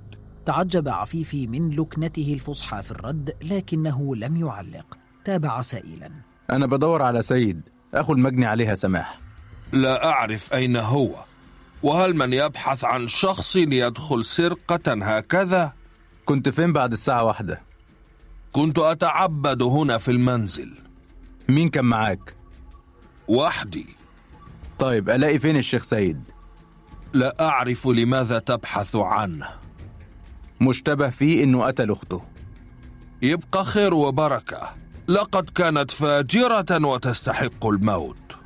معنى كده إنه كان مخطط معاك على قتلها. لا أنا أتمنى موتها هي وكل السافرات حتى تموت الفتنة. طب هو فين؟ لا أعرف مكانه. لم يجد عفيفي فائدة من استجوابه له فتركه وانصرف.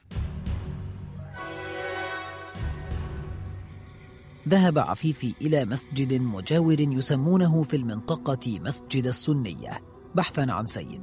كان المسجد تابعا للجمعية الشرعية الخاصة بجماعة من السلفيين المتشددين في المنطقة.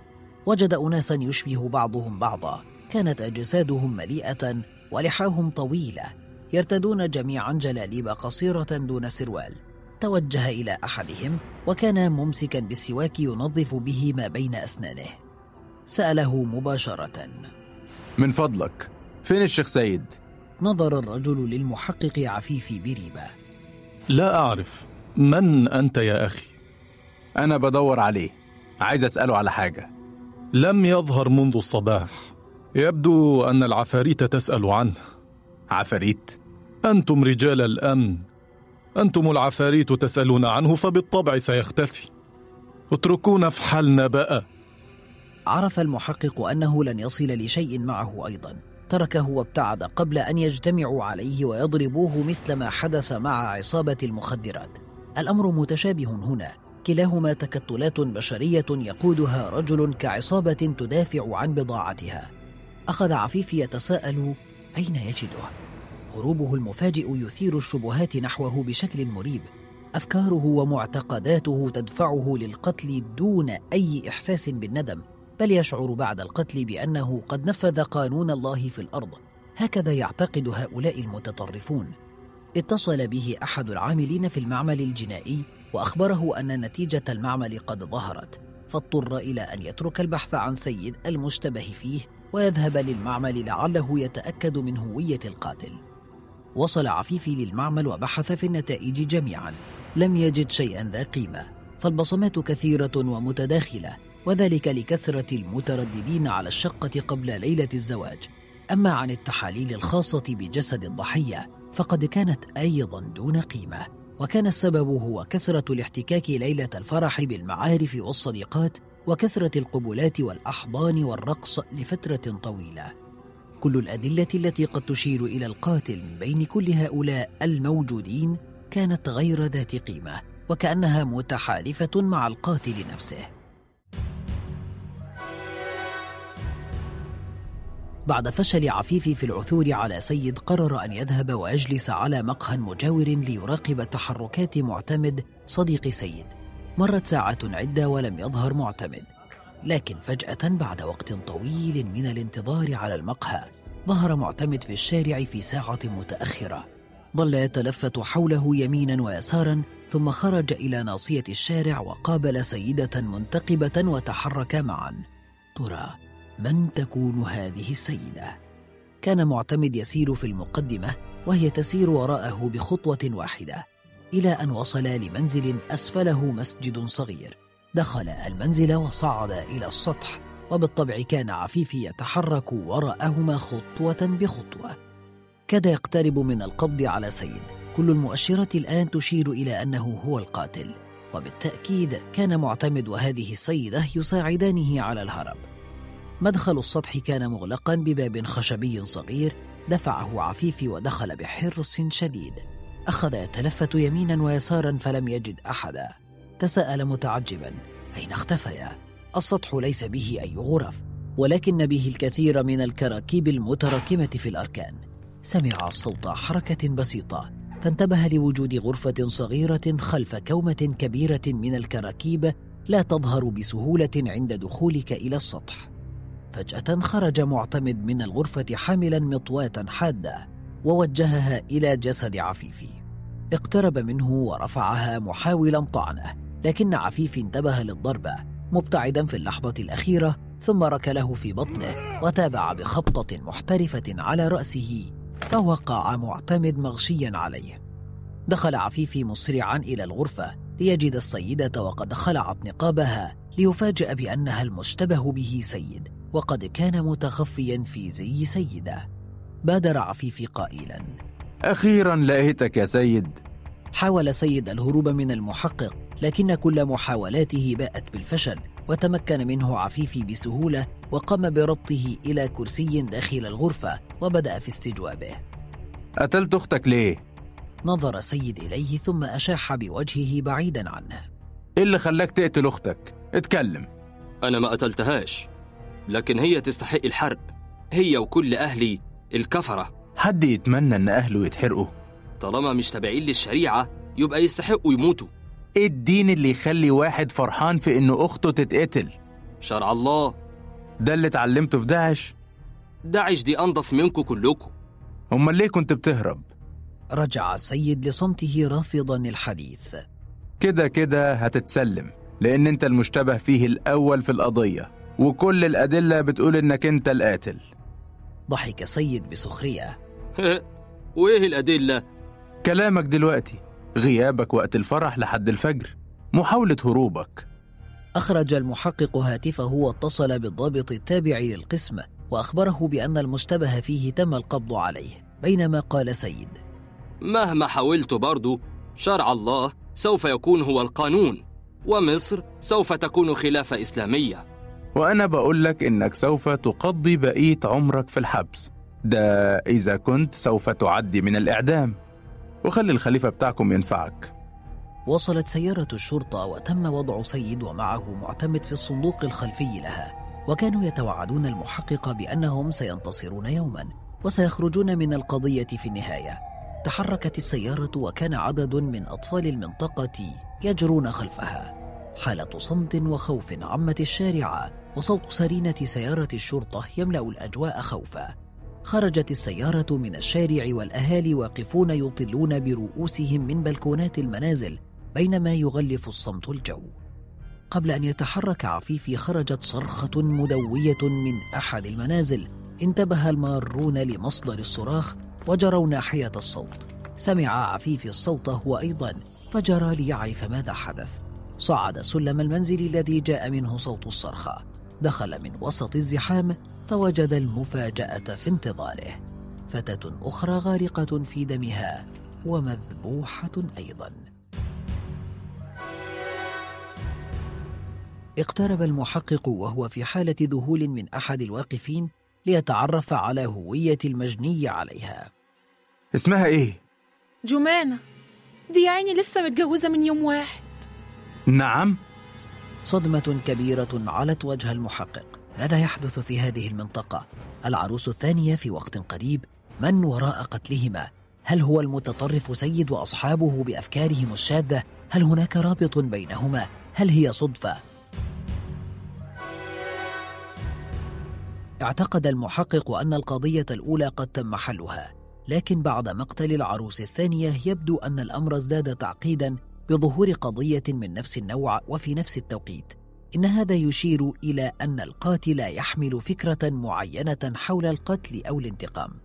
تحرك عفيفي في الشارع الغريب الذي أصابه بالهوس لعله يجد أي دليل أو شخص يحوم حول المنزل.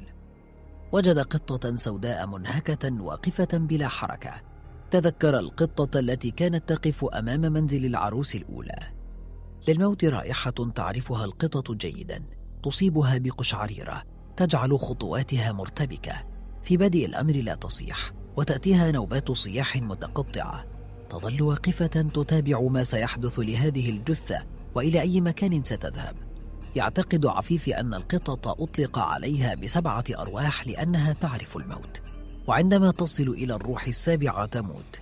خزينة الموت لها عدد تعرفه هي ولا أحد سواها يعرف كم مرات الموت. التي عاشتها.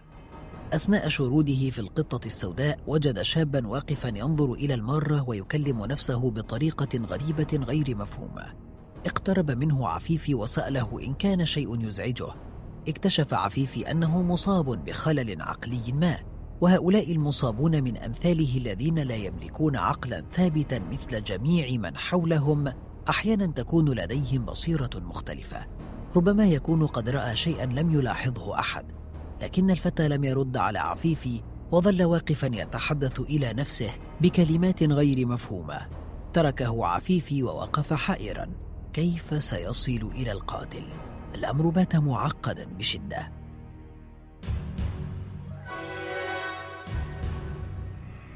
جلس المحقق عفيفي على المقهى وأعاد ترتيب أوراقه. بدأ التفكير في القضيتين من البداية. ثم قرر بعد جلوسه فترة طويلة من التفكير أن يذهب إلى شقة العروسة الثانية. فور وصوله صعد السلم وطلب من الأهل الإذن بتفتيش غرفتها الأولى قبل الزواج. أذنوا له بذلك وتمنى أثناء دخوله أن يجد بها أي دليل يرشده إلى القاتل. كانت الغرفة منظمة مليئة بصور الفنانين والفنانات. وبعض صور الفساتين التي لبستها إحدى الفنانات في حفل الأوسكار. يبدو أن الضحية كانت مهووسة بالأزياء والموضة.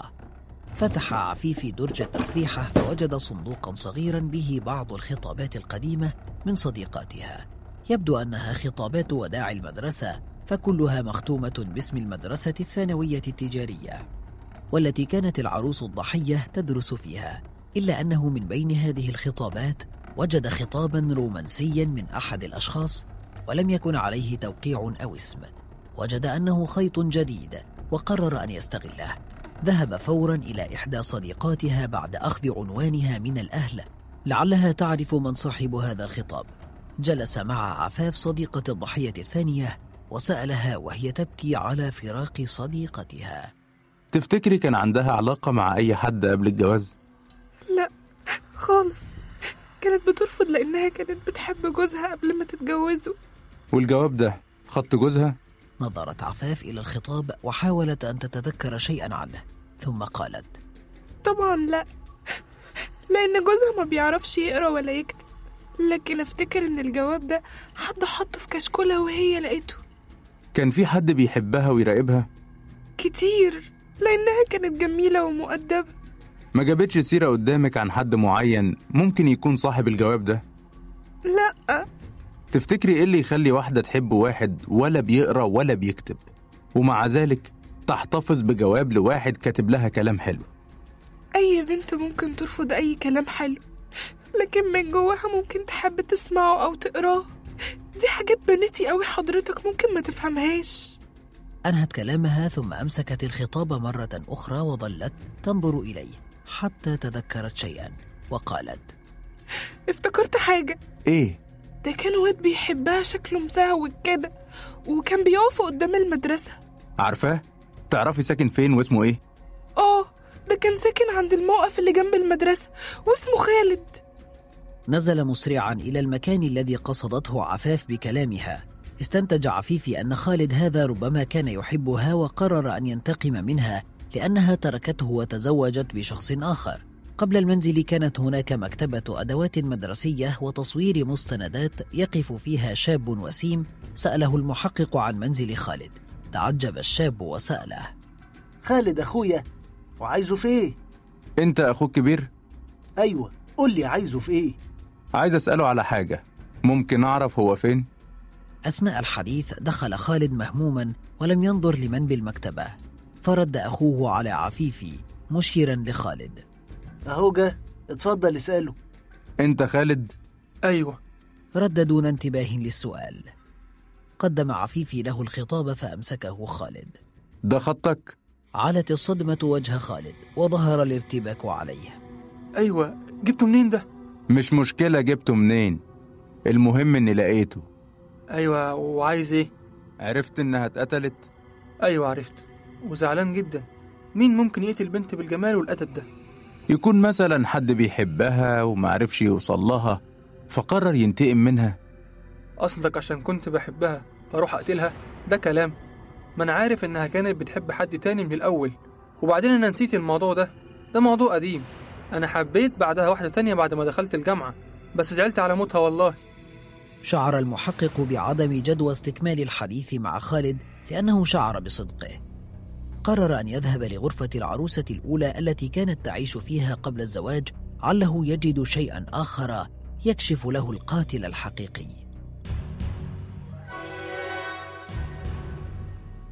الوقت متأخر والليل قد حل على المكان. مصابيح السلم جميعها مطفأة. لا حركة. صعد عفيف السلم بحرص شديد حتى لا تنزلق قدمه من أي درجة مكسورة فيه. فالظلام حالك. لا توجد أي إضاءة تظهر أي شيء تحت قدميه. رفع قدمه لدرجة أخرى من السلم. لم يشعر بالشخص الذي جاء من خلفه وضربه على رأسه. حاول عفيفي ألا يفقد اتزانه وأن يمسك بهذا الشخص لكنه لم يستطع. فقد هرب سريعا في الظلام. قرر عفيفي أن يواصل البحث. ما حدث يؤكد أنه قريب جدا من القاتل. دخل المنزل فوجده مفتوحا ولا يوجد به أحد. توجه مباشرة لغرفة سماح ودخلها. كان يعرف غرف الفتيات من أول وهلة. قام بتفتيش المكان جيدا وأثناء تفتيشه وجد شيئا غريبا لفت انتباهه. علبة ثقاب مكتوبا عليها بنفس الخط كانت موجودة عند العروسة الأخرى. أخذها وعاد إلى شقة الضحية الأخرى ووجد العلبة عليها نفس الخط تقريبا مكتوبا عليها. الكبريت لو طلع من العلبة هيولع لوحده.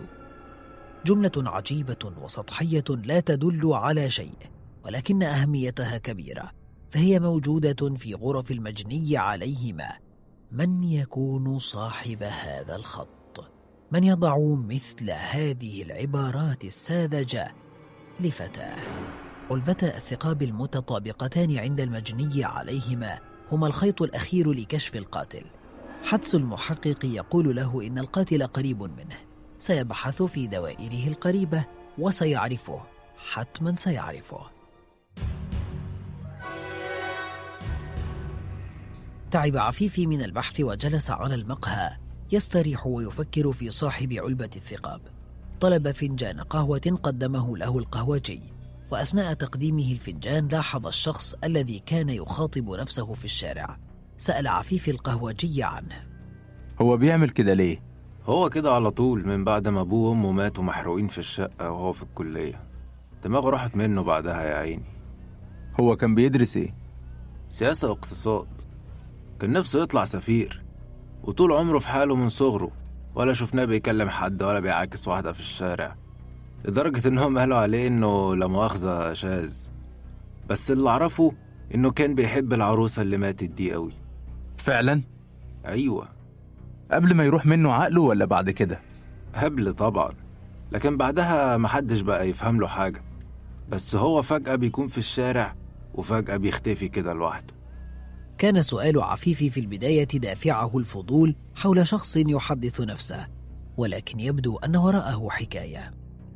ظل عفيف جالسا يراقب الشاب من بعيد والشاب يمشي خطوات هادئة ولا يتكلم.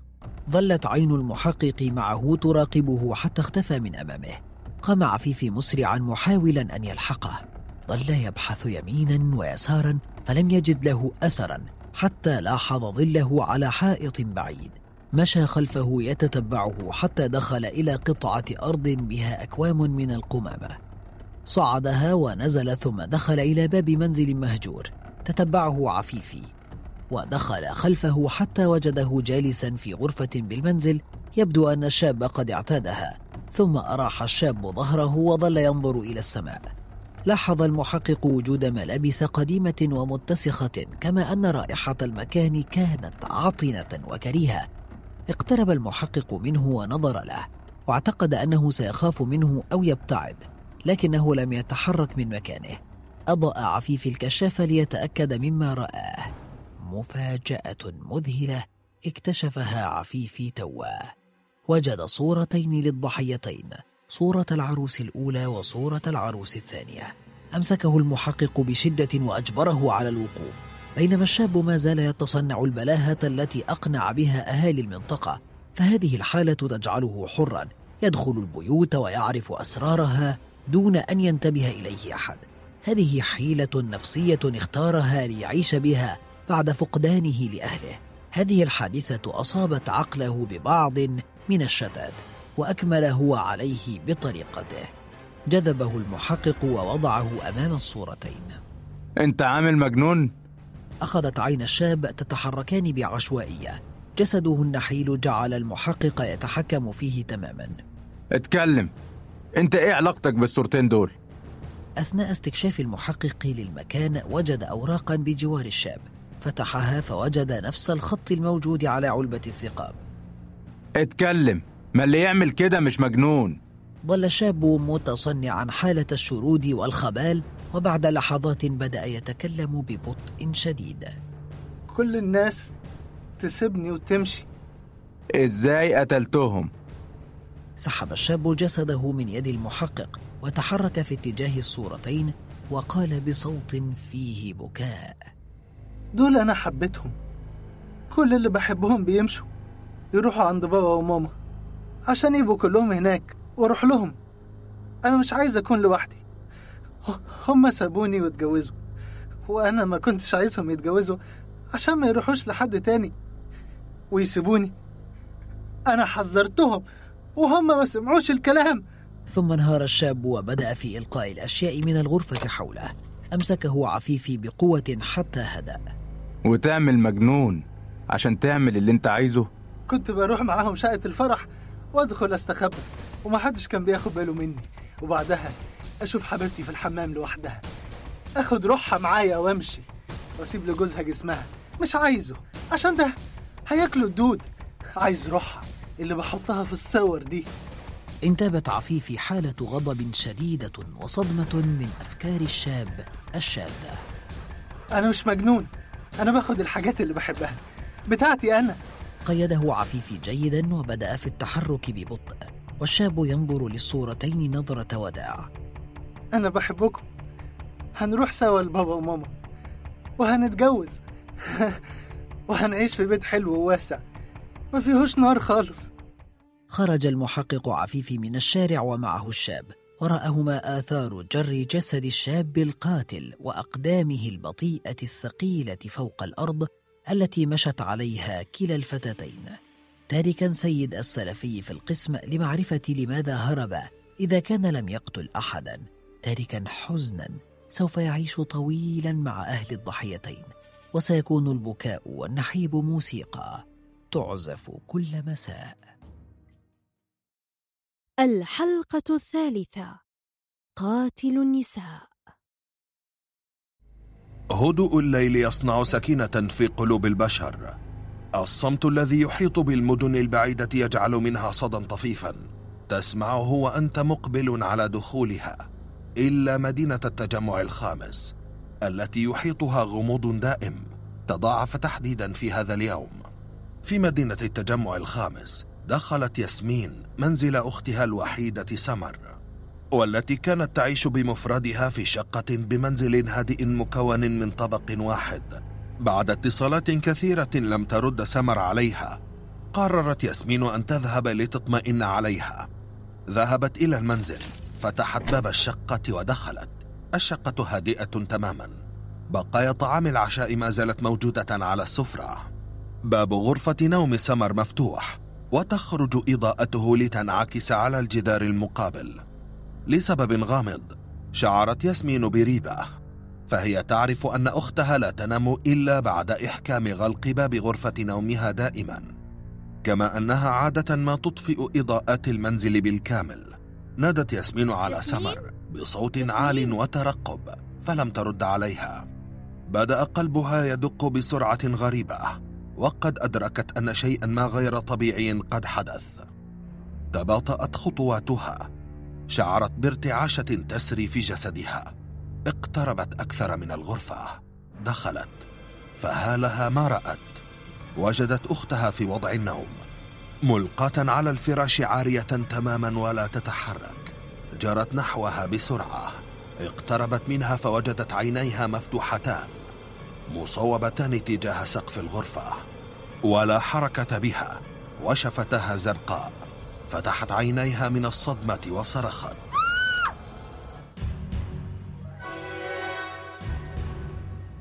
قبل الحادث بيومين رجل في الأربعين من عمره يحوم حول منزل هادئ بجوار مول ضخم يأتي إليه كل سكان المدينة من خلال متابعته لسمر الساكنة بالمنزل.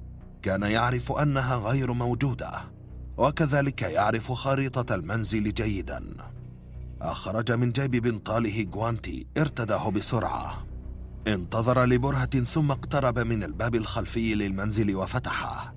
عادة ما كانت سمر تهمل غلق هذا الباب ولم تهتم بتغيير الكالون المتهالك فيه. دخل الغريب الشقة وأخذ يتجول فيها بحرية. يفتح أي باب يقابله. وكأنه صاحب هذا المكان. الجوانت في يديه لا يترك أثرا لأي بصمات كما أنه يغطي رأسه بقبعة سوداء محكمة حول رأسه. حتى لا تسقط شعرة من رأسه يستطيعون من خلالها التعرف على شخصيته فهو يدرك حجم التطور العلمي وقيمته في البحث الجنائي في الفترة الأخيرة. حصن نفسه بكل أدواته التي تخفيه ولا تظهر هويته. فتح باب غرفة سمر ودخل بهدوء وكأنه عاشق في انتظار فتاته الجميلة. فتح الدولاب وأخذ يشم ملابسها. يتأمل كل قطعة ويتخيل سمر وهي ترتديها. فتح الدرج الصغير بالدولاب وأخرج ملابسها الداخلية وأخذها وجلس يرتب الملابس على السرير وكأنها ترتديها أمامه. ثم أخرج كاميرا صغيرة معه وقام بتصويرها. ثم أخذ وضع النوم وكأن هناك حوارا ما يدور بينه وبينها. تتغير ملامحه لغضب ثم يعطيها ظهره. فيجد صورتها موجودة على الكوميدينو هم بالجلوس على طرف السرير وأمسك الصورة وقربها إليه وظل ينظر إليها مليا ثم أعادها مكانها وقام تاركا الغرفة. أغلق الباب بهدوء ثم عاد وفتحه مرة أخرى.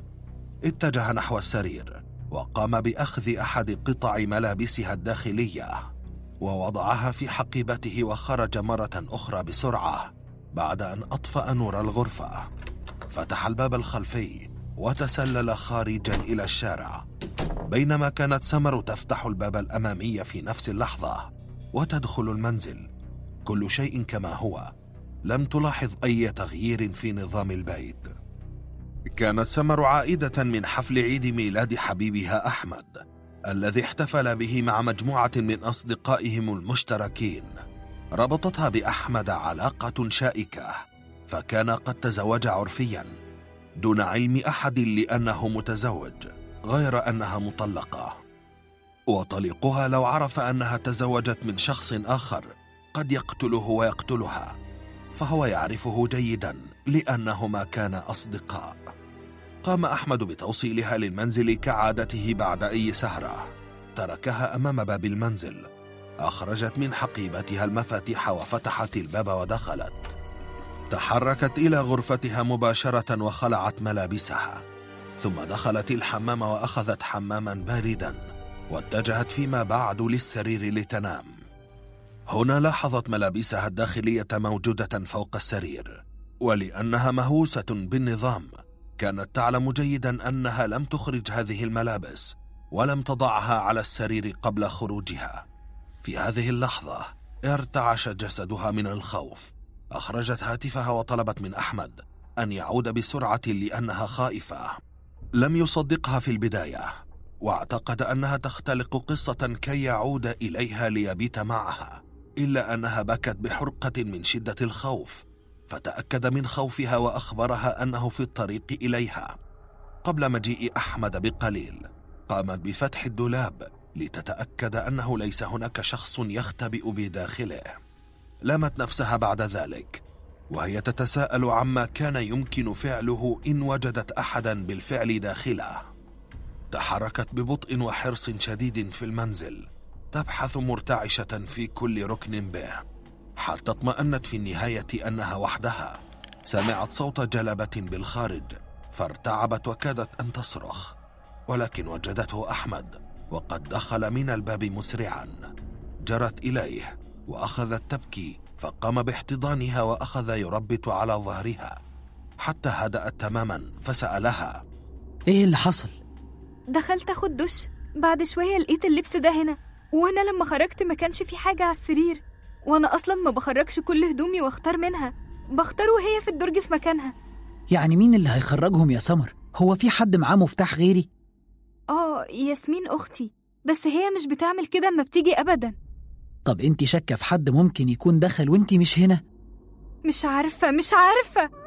ثم أخذت تصرخ في وجهه وارتمت في حضنه وظلت تبكي. طلب أحمد من سمر أن تأتي معه لمكتب الأمن الخاص بالكومباوند. فهو مراقب بالكاميرات ويمكنه مساعدتهما. ارتدت ملابسها وتوجه لمكان عامل الأمن. دخل المكتب وطلب أحمد من الحارس أن يفتح الكاميرات التي سجلت ساعات خروجها من المنزل. وبالفعل استجاب الحارس بعد أن شرح له ملابسات الحادث. أخذ أحمد ينظر باهتمام للحركة حول المنزل. الصورة غير واضحة.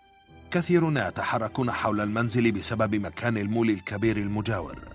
والكاميرات أيضا أغلبها لم يكن يعمل. والباقي كان مشوشا لا يظهر الصورة بشكلها الواضح.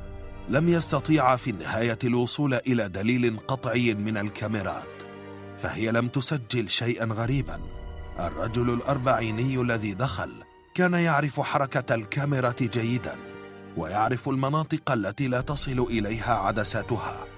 لاحظ الحارس أن سمر عينها محمرتين من أثر السهر والشرب في الاحتفال فقال بتردد ظنا منه أنها في حالة سكر. مش جايز متهيألك يا فندم؟ يعني إيه متهيألي؟ أنا مش مجنونة ولا سكرانة. شعر أحمد بإحراج فطلب منها أن يعود للمنزل طالما لم يستفيد من مراقبة الكاميرات في شيء. وبالفعل تحرك وهي تحاول أن تؤكد له أنها في حالة عقلية سليمة. وتعي ما تقول تحبي نروح نبات في فندق؟ لا طب تحبي أوصلك تباتي عند أختك؟ مش جايز عزيز طليقي اللي عمل كده عشان يخوفني أو يوصل لي رسالة؟ طب هعمل تليفون هعتذر لمراتي إني مش هروح عندها النهاردة وبات معاكي والصبح هحاول أتصرف وأعرف عزيز دخل ولا لأ وصل أحمد وسمر للمنزل ودخل وأحكم غلق الباب خلفهما توجهت سمر للسرير بملابسها ونامت فور دخولها من التعب. شعرت بالأمان لوجود أحمد معها وغلبها النوم بينما جلس أحمد جوارها يفكر فيما حدث. في اليوم التالي أمام مكتب عمل عزيز طليق سمر وقف أحمد في انتظاره كي يتشاجر معه ويدافع عن أمن سمر الشخصي مهما كلفه الأمر. ظل واقفا وعزيز لم يصل بعد. بعد أن مر وقت طويل قرر أن يدخل المكتب ليسأل عليه ويعرف متى سيصل واتضح له أنها فكرة رائعة أن يتحدث معه في مكتبه لأن عزيز يخاف من الشوشرة على صورته ومكانته في العمل وسيكون الحديث أكثر سهولة وتأثيرا. هكذا فكر أحمد رغم أنه يعلم عزيز جيدا فهو صديقه القديم من أيام الجامعة. وغيرته منه جعلت أحمد يبتعد عنه. وازداد كرهه له عندما رآه مرة مع طليقته يسيران في الشارع. فصفعه عزيز على وجهه. حاول أحمد وقتها أن يخبره أنها صدفة بحتة وأنه وجدها تسير في الشارع فسلم عليها فقط. لكن عزيز لم يصدقها واشتعل غضبا أكثر وضربه ثم هدده بأن يبتعد عن سمر نهائيا. ولذلك فاللقاء المنتظر مع عزيز. ستكون وراءه صراعات كثيرة. إلا أن حب أحمد لسمر جعله يتخطى كل الصراعات وكل المخاوف. استجمع أحمد شجاعته للمواجهة ودخل إلى مكتب عزيز وسأل عنها. لكن المفاجأة كانت تنتظره. في المكتب أخبروه أن عزيز في سفرية للخارج فهو يشارك في مؤتمر كبير منذ ثلاثة أيام. خرج أحمد متعجبا وفي حيرة شديدة. كان يعتقد أن الأمر لا يتخطى عزيز فهو الخصم الوحيد. وهذا ما جعل الأمر يزداد غموضا. تلبسه خوف كبير. من إذا دخل شقة سمر وهي غير موجودة. وما الذي يريده منها؟ اتصل أحمد بسمر ليخبرها أن عزيز لم يكن موجودا في مصر ليلة أمس فازداد رعبها وسألتها أمال مين يا أحمد اللي دخل؟ مش عارف. مش جايز عزيز سافر ورجع وما قالش لحد؟ ودي هنعرفها إزاي؟ أنا هتصل حالا بواحدة صاحبتي في المطار. هي ليها علاقاتها وتقدر تقول لي سافر إمتى وهيرجع إمتى. اتصلت سمر بصديقتها وهي على أمل أن يكون عزيز هو من فعل هذا حتى تهدأ. بدلا من الحيرة التي أصابتها فور علمها أن عزيز مسافر. لكن صديقتها أخبرتها أن عزيز سافر بالفعل منذ ثلاثة أيام وسيعود بعد يومين. شعرت سمر برعشة الخوف تسري في جسدها. إذا لم يكن عزيز فمن يكون؟ أصابها الذهول وشكت في قواها العقلية. فالكاميرا لا تظهر أحدا وعزيز غير موجود وقد تأكدت من ذلك بنفسها. قالت لنفسها هل أكون أنا من أخرجت الملابس وأنا في حالة عدم تركيز؟ حينها انهارت وأخبرت أحمد أنها تشك في قواها العقلية فحاول أن يهدئ من روعها لتعود إلى حالتها الطبيعية.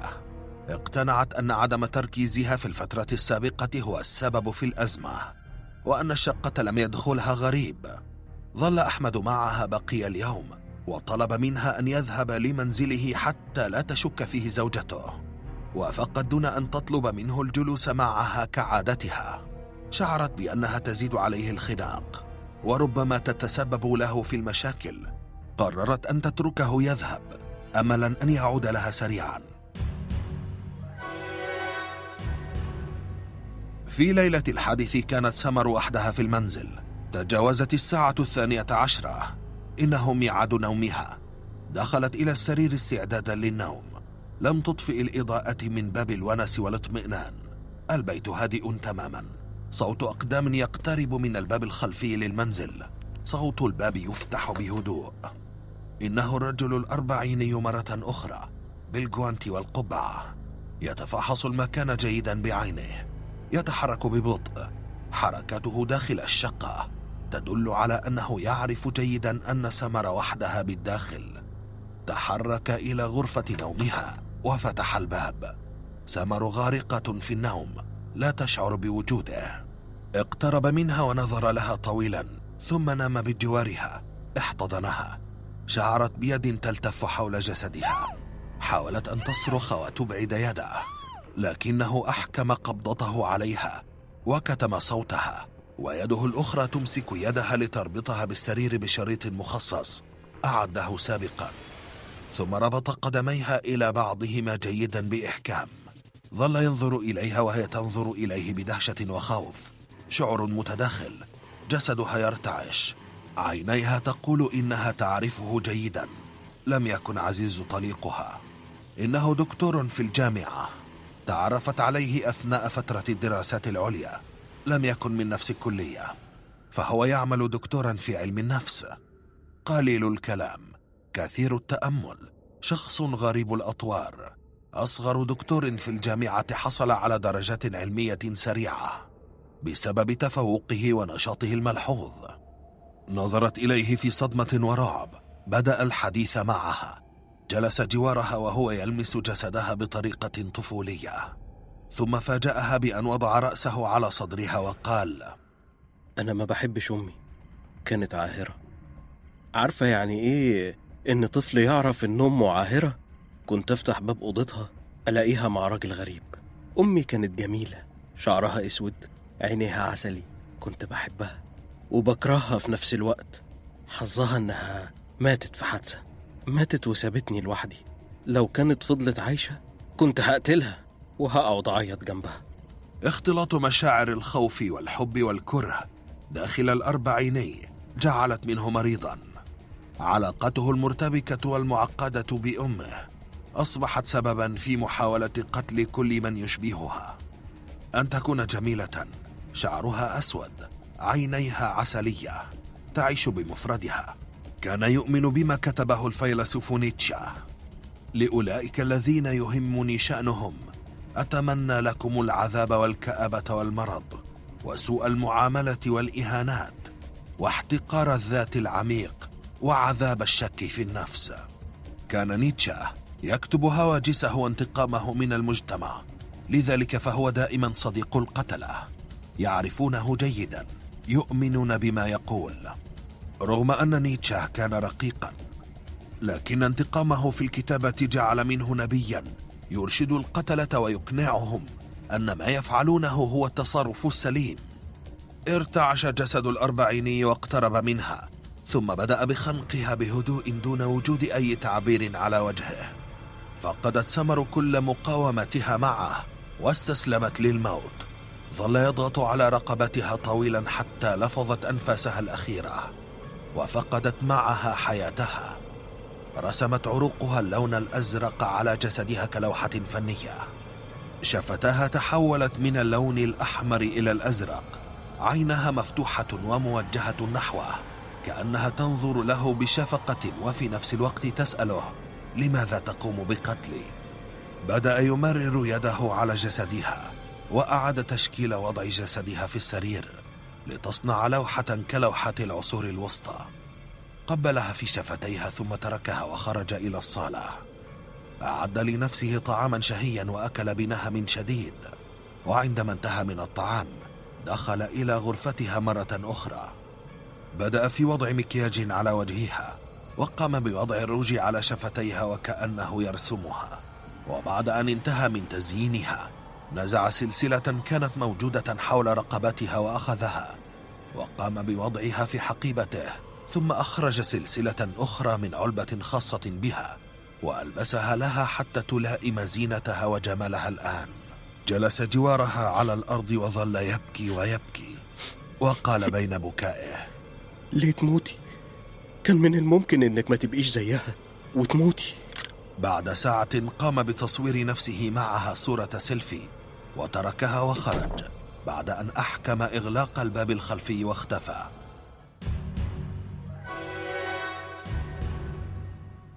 اكتشاف الجريمة.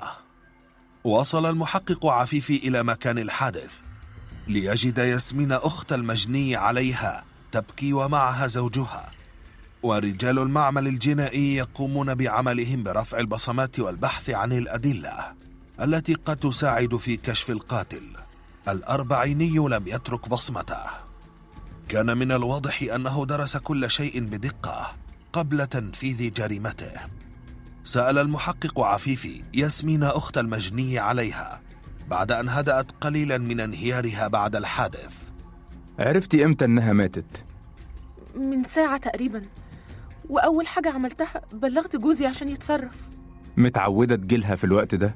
لا اتصلت بيها عشان أطمن عليها ما ردتش أكتر من مرة قلقت عليها فجيت أشوفها خصوصا إنها ساكنة قريب مني عندك شك في حد معين؟ لا علاقتها بالناس كويسة ومفيش غير طريقها اللي كان بينهم مشكلة اسمه إيه؟ وبيشتغل إيه؟ عزيز وبيشتغل في شركة أدوية في مدينة نصر يقوم المحقق عفيفي بتسجيل بيانات طليق سمر ليذهب إليه ويستجوبه عله يكون خيطا هاما في كشف القاتل. يقترب المحقق من جثة سمر ويتفحصها. يندهش من وضعية جسد المجني عليها ومن المكياج الكامل. يعرف أن المونيكير والروج حديثي الاستخدام. يبدو أن القاتل قد قام بتزيينها بعد قتلها مباشرة. فهو قاتل من نوع مختلف ثم عاد إلى ياسمين ليسألها عزيز طليقها كان بيتعامل معاها بعنف؟ ساعات بس العنف العادي يعني كان ممكن يشتمها لكن عمره ما مد إيده عليها لأنه كان بيحبها وهي اللي طلبت الطلاق منه؟ بصراحة آه لأنها اكتشفت إنها بتحب أحمد فخافت تخونه طلبت الطلاق عشان ما تبقاش بتعمل حاجة غلط وعزيز كان عارف الكلام ده؟ لا لكن كان بيشك فيه إنه السبب في طلاقه منها. عادت الشكوك تحوم حول عزيز للأسباب التي قالتها ياسمين رغم أن الرجل في هذه الأوقات تكون لديه قدرة انتقامية من السيدة التي طلبت أن تبتعد عنه ورغم حبه الشديد لها إلا أن القاتل هنا مريض. هذا القاتل يقتل للاستمتاع وليس قتلا انتقاميا. أم أن عزيز قرر أن ينتقم منها بطريقة سينمائية؟ إمعانا في الانتقام. ويستمتع بآخر لحظة يشاهدها فيها وهي تموت. حل الصباح وذهب المحقق إلى مكان عمل عزيز. علم بسفره وتأكد أنه لم يعد إلى مصر حتى الآن. وما زال في مؤتمره الذي يشارك فيه. هنا بدأ المحقق يعيد تفكيره في هوية القاتل. استبعد عزيز الذي كانت تحوم حواليه كل الشكوك وسأل نفسه هل أحمد مشتبه به يمكن أن يفعل مثل هذه الجريمة؟ سيقابله على أي حال ليعرف شخصيته أثناء استجوابه. عاد المحقق لشقة المجني عليها ليجد أحمد جالسا يبكي بحرقة. اقترب منه عفيفي وحاول تهدئته كي يستجوبه. أخبره أحمد أنه قد عقد قرانه عليها عرفيا للظروف الخاصة بالطرفين وأنهما حاولا أن يحافظا على هذا السر نتيجة لظروفهما الخاصة. تابع أحمد قائلا بندم شديد. ما كانش لازم أسيبها بعد اللي حصل من يومين. كان لازم أستنى معاها كان لازم.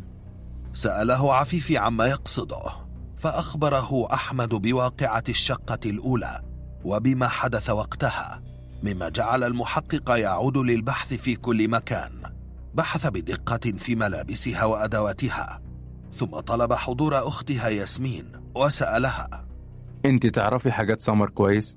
مش قوي لكن أعرف أغلب لبسها وإكسسواراتها لأننا كنا أوقات بنستلف لبس من بعض تقدري تحددي في حاجات مش موجودة؟ ياسمين تبدأ في البحث في الملابس الداخلية وأثناء بحثها قالت أنا معرفش لبسها الداخلي عشان ما كناش بنستلف من بعض منه. طب إكسسواراتها تعرفيها؟ يعني شوية. هي كانت دايما بتشتري إكسسوارات طول الوقت.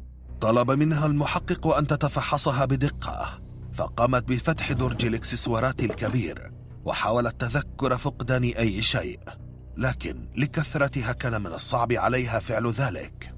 ومعرفة إذا ما كانت أي من الإكسسوارات مفقودا أم لا. بعد بحث طويل أخبرته أنها لا تستطيع أن تجزم بفقدان أي شيء إلا أن أحمد فاجأ المحقق بأنه يشك في اختفاء سلسلة كان قد أحضرها لها كهدية من إحدى سفرياته بالخارج. وأخرج صورة تجمعهما وهي ترتدي هذه السلسلة وكانت واضحة في الصورة. طلب المحقق منه نسخة ليحتفظ بها ربما تفيده في البحث.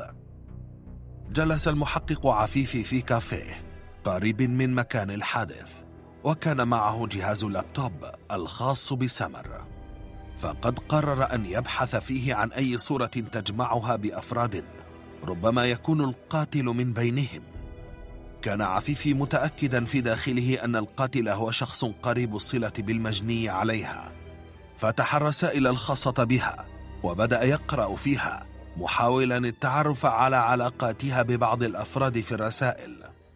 كانت سمر عادة ما تترك كل حساباتها الخاصة مفتوحة لأنها كانت تعيش بمفردها فلا داعي لإغلاق حساباتها والدخول مرة أخرى. عندما قرأ عفيف الرسائل لم يجد شيئا مريبا. فقط بعض رسائل تهديد عادية. كان يرسلها لها طليقها ورسائل الحب بينها وبين أحمد. وطرق اللقاء بينهما. فقد كانت هذه هي الوسيلة الأضمن في الاتفاق في حالة إغلاق هاتفه. وكان أحمد غالبا ما يغلق هاتفه عندما يدخل المنزل حتى لا تتصل به سمر في أي لحظة من لحظات جنونها وعصبيتها بسبب وحدتها. كانت الرسائل أضمن في عدم كشف علاقته بها أمام زوجته الأولى أثناء البحث عن دليل من جهازها. جاءته مكالمة تطلب منه الحضور فورا. كانت مفاجأة كبيرة. لقد وقعت حادثة أخرى في نفس المدينة. وصل المحقق لمسرح الجريمة. وجد الضحية مقتولة بنفس الطريقة التي قتلت بها سمر. كانت الضحية الجديدة تعمل في مجال آخر.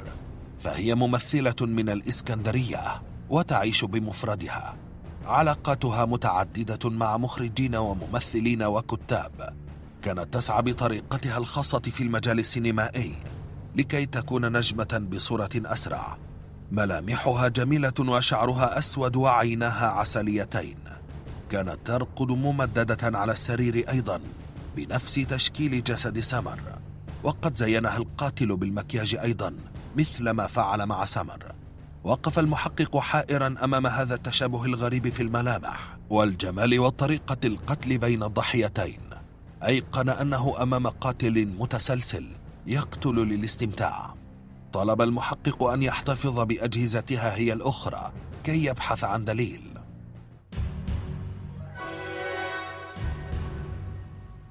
يدخل الرجل الأربعيني منزله الذي كان موجودا في مدينة الرحاب. وهي تبعد عن مدينة التجمع بضعة كيلومترات منزله هادئ.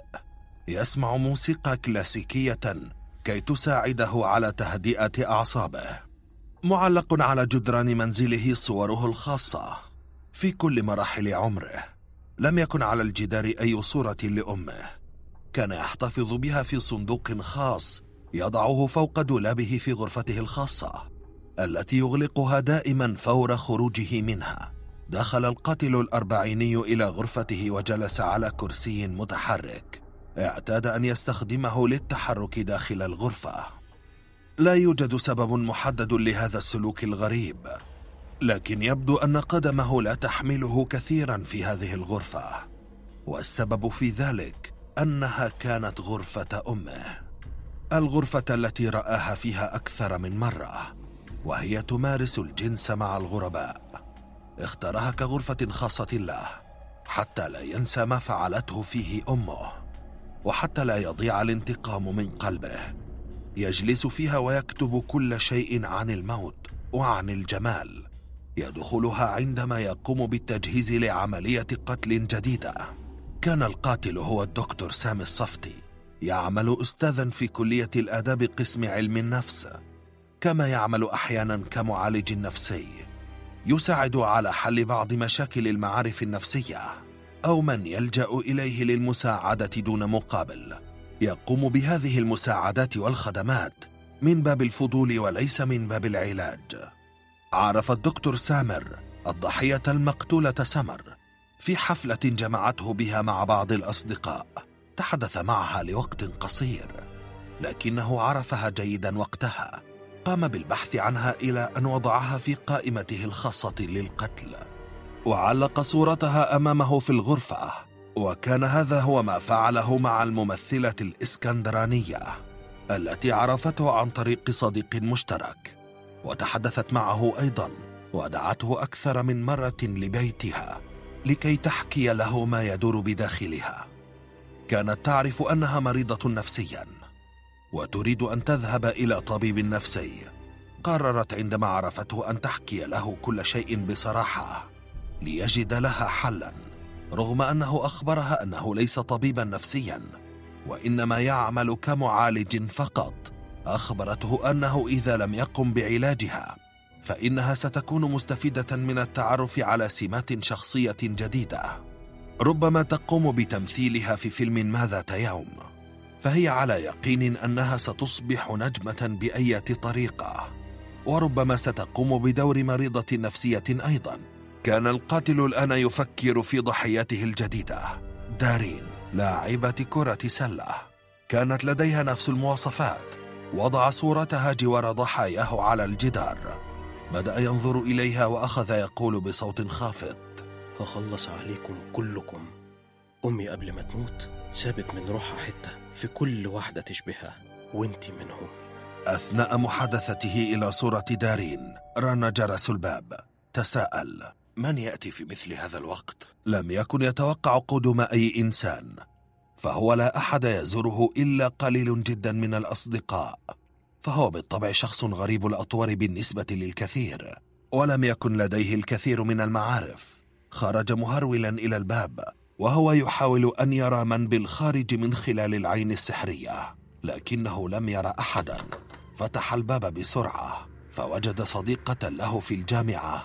كانت واقفة جوار الباب وهي تبكي وكان معها ابنتها الصغيرة. حضرت له خصيصا لأنها في مشكلة مع زوجها الذي قام بضربها وهجر المنزل. وهي لا تعرف أين يمكن أن يكون زوجها الآن. جاءته كي يجد لها حلا لهذه المشكلة. زوجها يعرف الدكتور سامر جيدا ويحترمه لأنه قليل الكلام وكان زوجها لا يثق تقريبا في أي أحد من أصدقائها سواه. كان متأكدا من أنه إنسان مخلص ومحترم وليست لديه علاقات نسائية ولن ينظر إلى زوجته. عندما رآها في حالتها تلك سمح لها بالدخول. جلست في صالة المنزل وكانت طفلتها ما زالت معها وقال لها اتفضلي عودي هعمل لك حاجة تشربيها. تركها ودخل إلى المطبخ ليعد لها كوبا من الليمون لتهدأ ويفهم منها المشكلة. نسي أنه ترك باب غرفته مفتوحا ولم يقم بإغلاقه بالمفتاح كما اعتاد دوما. تحركت الطفلة الصغيرة وأخذت تجوب صالة المنزل إلى أن وصلت إلى الغرفة.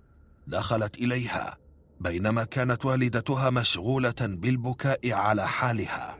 كانت الفتاة مريضة بداء السرقة نتيجة لاضطراب علاقة والديها ببعضهما.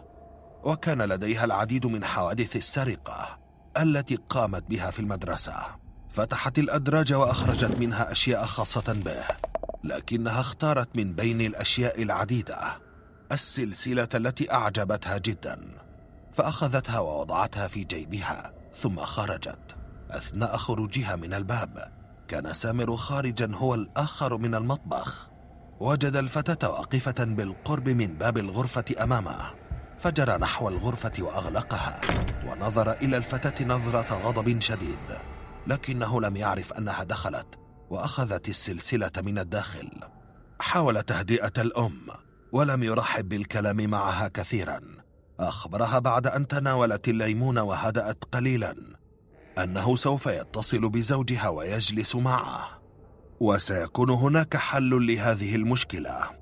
أثناء حديثه ظل ينظر إلى الطفلة الصغيرة حتى خافت منه واختبأت داخل حضن والدتها.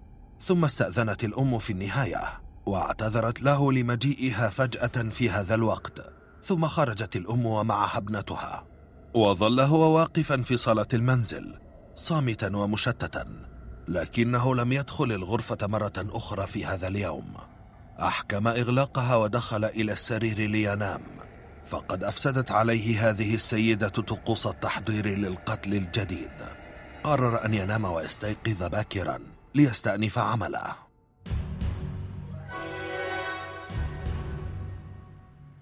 سر الممثلة الإسكندرانية جلس المحقق عفيفي أمام جهاز اللابتوب ليبحث في أجهزة الممثلة الإسكندرانية. عله يجد دليلا يقربه من القاتل. وجد ملفا تخفيه الفتاة داخل ملفة أخرى. به فيديوهات تقوم بتصويرها دون علم من الأطراف الموجودين بالفيديو. بها أشخاص كثيرون. ممثلون معروفون. ومخرجون ومنتجون. المحقق عفيفي أمامه ملف كبير. أمامه الكثير من التحقيقات مع عدد لا بأس به من المشتبه فيهم. ومن يمكن أن يكون لديهم دوافع للقتل؟ سيكشف سر هذه الفتاة في النهاية. قبل أن يبدأ التقصي عن القتل الحقيقي أخذ يفكر في أشخاص ربما يكونوا مشتركين بين سمر الضحية الأولى وبين الممثلة الإسكندرانية. بعد بحث طويل لم يصل لشيء قام بعمل صفحة على موقع الفيسبوك ليعلن فيها عن شخصية سمر وعن السلسلة المفقودة. وقام بوضع الصور وقام بعمل إعلان مدفوع على الفيسبوك يخص التجمع والرحاب وبعض المدن المجاورة. بدأ التفاعل مع الصور والتعليقات كان أغلبها الترحم على القتيلة. والذي يعرفها بدأ يحكي ذكرياته معها وقام أغلب الناس بمشاركة البوست على صفحاتهم الخاصة. الطفلة والسلسلة. اكتشفت الأم السلسلة التي خبأتها الطفلة في ملابسها عندما كانت الطفلة نائمة. أيقظتها الأم لتسألها من أين أتت بهذه السلسلة فأخبرتها أنها وجدتها في الشارع. ملقاة على الأرض فقامت بأخذها ولا تعرف من هو صاحبها. بالطبع لم تصدقها الأم وشكت في كل كلامها. أخذت السلسلة وهي تنوي البحث عمن يمكن أن يكون صاحبها. دخلت إلى غرفتها ومعها السلسلة. عندما فتحت الفيسبوك وجدت الصور المنشورة أمامها فجأة فأصابها الذهول. كيف وصلت سلسلة القتيلة إلى يد الطفلة؟ أرسلت رسالة إلى الصفحة تخبرهم أن هذه السلسلة معها. وجدتها ابنتها في الشارع وتركت رقم هاتفها.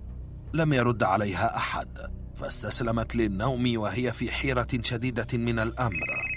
بعد ساعتين قامت مفزوعة على اتصال من المحقق عفيفي يطلب منها أن يذهب إليها ليستعلم عن المكان الذي وجدت فيه الطفلة السلسلة. فوافقت على حضوره. جاء عفيفي بسرعة شديدة ومعه الصور الخاصة بسمر والسلسلة. تأكد أنها نفس السلسلة التي كانت مع الطفلة وطلب من الأم استجواب الطفلة. فأيقظتها الأم وأجلستها أمامه وسألها عفيفي لقيتيها السلسلة دي فين؟ في الشارع. أي شارع؟ عند المدرسة. الأم تنظر للطفلة بدهشة لأنها تعرف أن الطفلة في الإجازة. ولم تذهب للمدرسة طوال الشهر السابق. لاحظ المحقق عين الأم وهي تنظر إلى الفتاة وعلى وجهها علامات عدم التصديق. تابع عفيف الأسئلة. مدرستك فين؟ في مساكن شيراتون. تتدخل الأم في الحوار. إمتى لقيتيها؟ أنت في أجازة بقالك شهر. تلجلجت الطفلة في الكلام ثم قالت م- من زمان. طلب المحقق من الطفلة أن تذهب للنوم.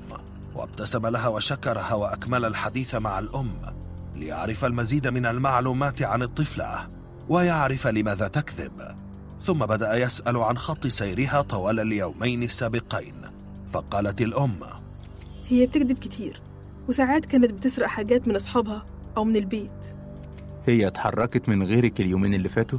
لأ أنا ما نزلتش غير مرة واحدة رحت زرت صديق علشان أشتكي له من جوزي ممكن صور للصديق ده وعنوانه؟ هو ملوش في حاجة ده أطيب إنسان ممكن تشوفه. لا استجواب بسيط. جايز يوصلني لحاجة اتفضل. حصل على العنوان من الأم وتركها ورحل متجها إلى منزل الدكتور لاستجوابه ربما يكون له علاقة ما بالقاتل أو ربما تكون الطيبة والبراءة التي يظهرها تخفي وراءها قاتلا محترفا. في الطريق جاءته المفاجأة الجديدة التي لم يكن ينتظرها.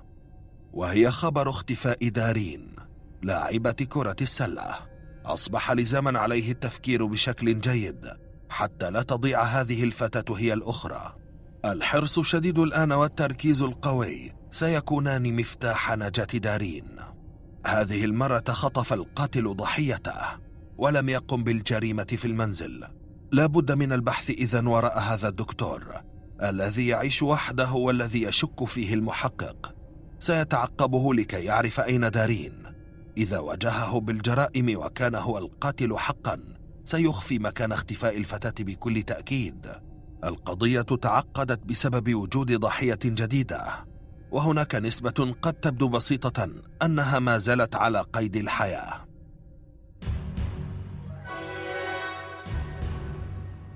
مواجهة القاتل. يقع منزل القاتل وسط حدائق كثيرة. وهذه فرصة جيدة لاختباء المحقق ليراقب تحركاته. في حديقة مواجهة للمنزل جلس عفيفي منتظرا نزول المشتبه به والذي يشك فيه عفيفي بشكل كبير فهو الخيط الوحيد المتاح أمامه. التحقيقات علمته أن اقتناص القاتل يعد مغامرة كما هو الحال في لعبة القمار. ربما يكسب كل شيء وربما يخسر كل شيء. وعليه ساعتها أن يبدأ من جديد مثل ضربة الحظ وهو ليس أمامه خيوط عديدة ليختار منها. بعد انتظار طويل خرج القاتل من المنزل متجها نحو سيارته يبدو عليه الهدوء والسكينة مبتسما. يلعب مع كلب يقف أمام المنزل. لا تدل ملامحه على أي شر بداخله. هذا السلوك جعل المحقق يشك فيما وصل إليه. لكنه سيتابعه من باب التأكد. لم يعد أمامه شيء آخر. تحرك القاتل بسيارته خارجا من باب المدينة إلى الطريق السريع.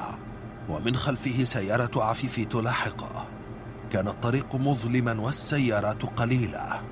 تحرك عفيف خلفه بحرص شديد حتى لا يشك في أمره. إلى أن بدأت سيارة القاتل تهدأ شيئا فشيئا. ودخل في طريق جانبي من الطريق الرئيسي. إلى منطقة مظلمة جدا. انتظر المحقق لحظات ثم بدأ يسير خلفه. ربما يكشف أمره فيسحبه نحو مكان مهجور ليقتله. على المحقق أن يكون حريصا بداية من هذه اللحظة. المواجهة قادمة لا محالة وقد اقتربت لحظة النهاية. للحظة تردد المحقق في استكمال التتبع والاستعانة بقوات الأمن. لأن الخوف أصاب قلبه لأول مرة ربما يكون بسبب هذا الهدوء الذي يسكن ملامح الدكتور وربما أنه يعرف أنه ذاهب إلى مجهول.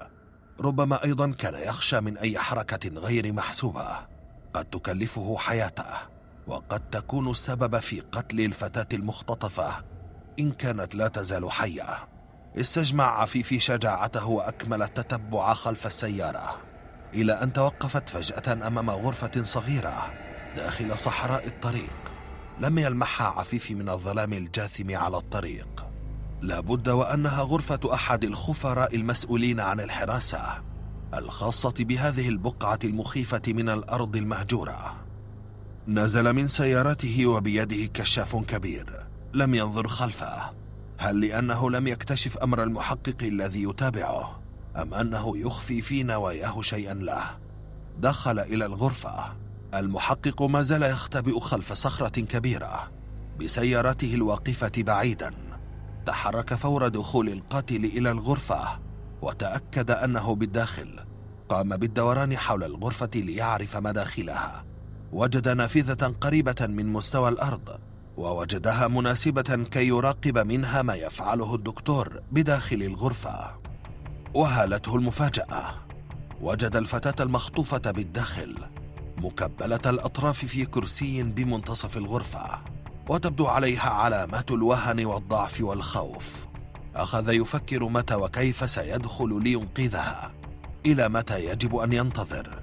بالتأكيد يخشى أن يكون القاتل مسلحا ولن يستطيع أن يغامر بطريقة غير محسوبة. فجأة نظر القاتل نحو النافذة وقال عارف إنك جاي ورايا وعارف إنك حققت في القضايا اللي فاتت. أنت لسه عارف من دقايق إن أنا اللي كنت بتدور عليه بس أنا كنت عارفك كويس وعارف تحركاتك. سلم نفسك وفك البنت اللي ملهاش ذنب دي. حاول المحقق أن يقترب لكن القاتل أخرج مسدسا وأمره أن يبتعد. ثم بدأ القاتل باللعب في شعر الفتاة بهدوء ويقول عارف إني كنت بموت بالبطيء. لما بدأت أنتقم كنت عارف إني بنتحر. بس انتحاري كان على فترات. كل واحدة قتلتها كانت بتموت حتة فيا. الشبح اللي كان عايش معايا كان بيرشدني للي محتاج أتخلص منهم عشان أشفى من كرهي لأمي. وإيه ذنب اللي قتلتهم بأمك؟ كانوا كلهم أمي. الشبح قال لي لو اتخلصت من اللي شبهها هتعرف تعيش. كنت عارف إنه بيكذب عليا لأني ما كنتش هشفى من كراهية أمي. عارف أنا كنت بحب أمي وبغير عليها حتى من أبويا. أعتقد إن عندي عقدة أديب لكن كرهتها لما أبويا مات وشفتها مع ناس تانية في السرير. ظهر لي الشبح زي اللي كان بيظهر لهملت عشان ينتقم لأبوه من عمه اللي قتله عشان يتجوز أمه. هاملت كان بطل. قدر يتخلص من عمه. أنا الشبح شاور لي على البنات اللي شبه أمي لأن أمي ماتت قبل ما أتخلص منها. عشت وحيد مريض حاولت أتعالج بس ما قدرتش رغم إني كنت قادر أعالج غيري بسهولة. أنا كنت ميت ودلوقتي موتي حتمي. ولازم أنا اللي أختار موتي بنفسي عشان أنا مش ضعيف ولا هستسلم ليك ولا لغيرك. أنا لازم أروح لأمي لأنها وحشتني قوي صوب مسدسه فجأة إلى رأسه وضغط على الزناد. لم يستطع عفيفي أن يلحق به ويمنعه. انتحر الدكتور في لحظات وسقط جثة هامدة جوار الفتاة. تاركا آخر ضحية مكبلة قبل أن يتمكن من قتلها. فك قيودها عفيفي بسرعة. وسط صرخاتها الواهنة واتصل بعربة الإسعاف والشرطة لكي يقدم لهم القاتل منتحرا. فك قيود الفتاة وطمأنها ثم أخذها إلى سيارته لتستريح أخيرا. هذا المحتوى من إنتاج كتاب صوتي أكبر منصة للكتب الصوتية العربية في العالم.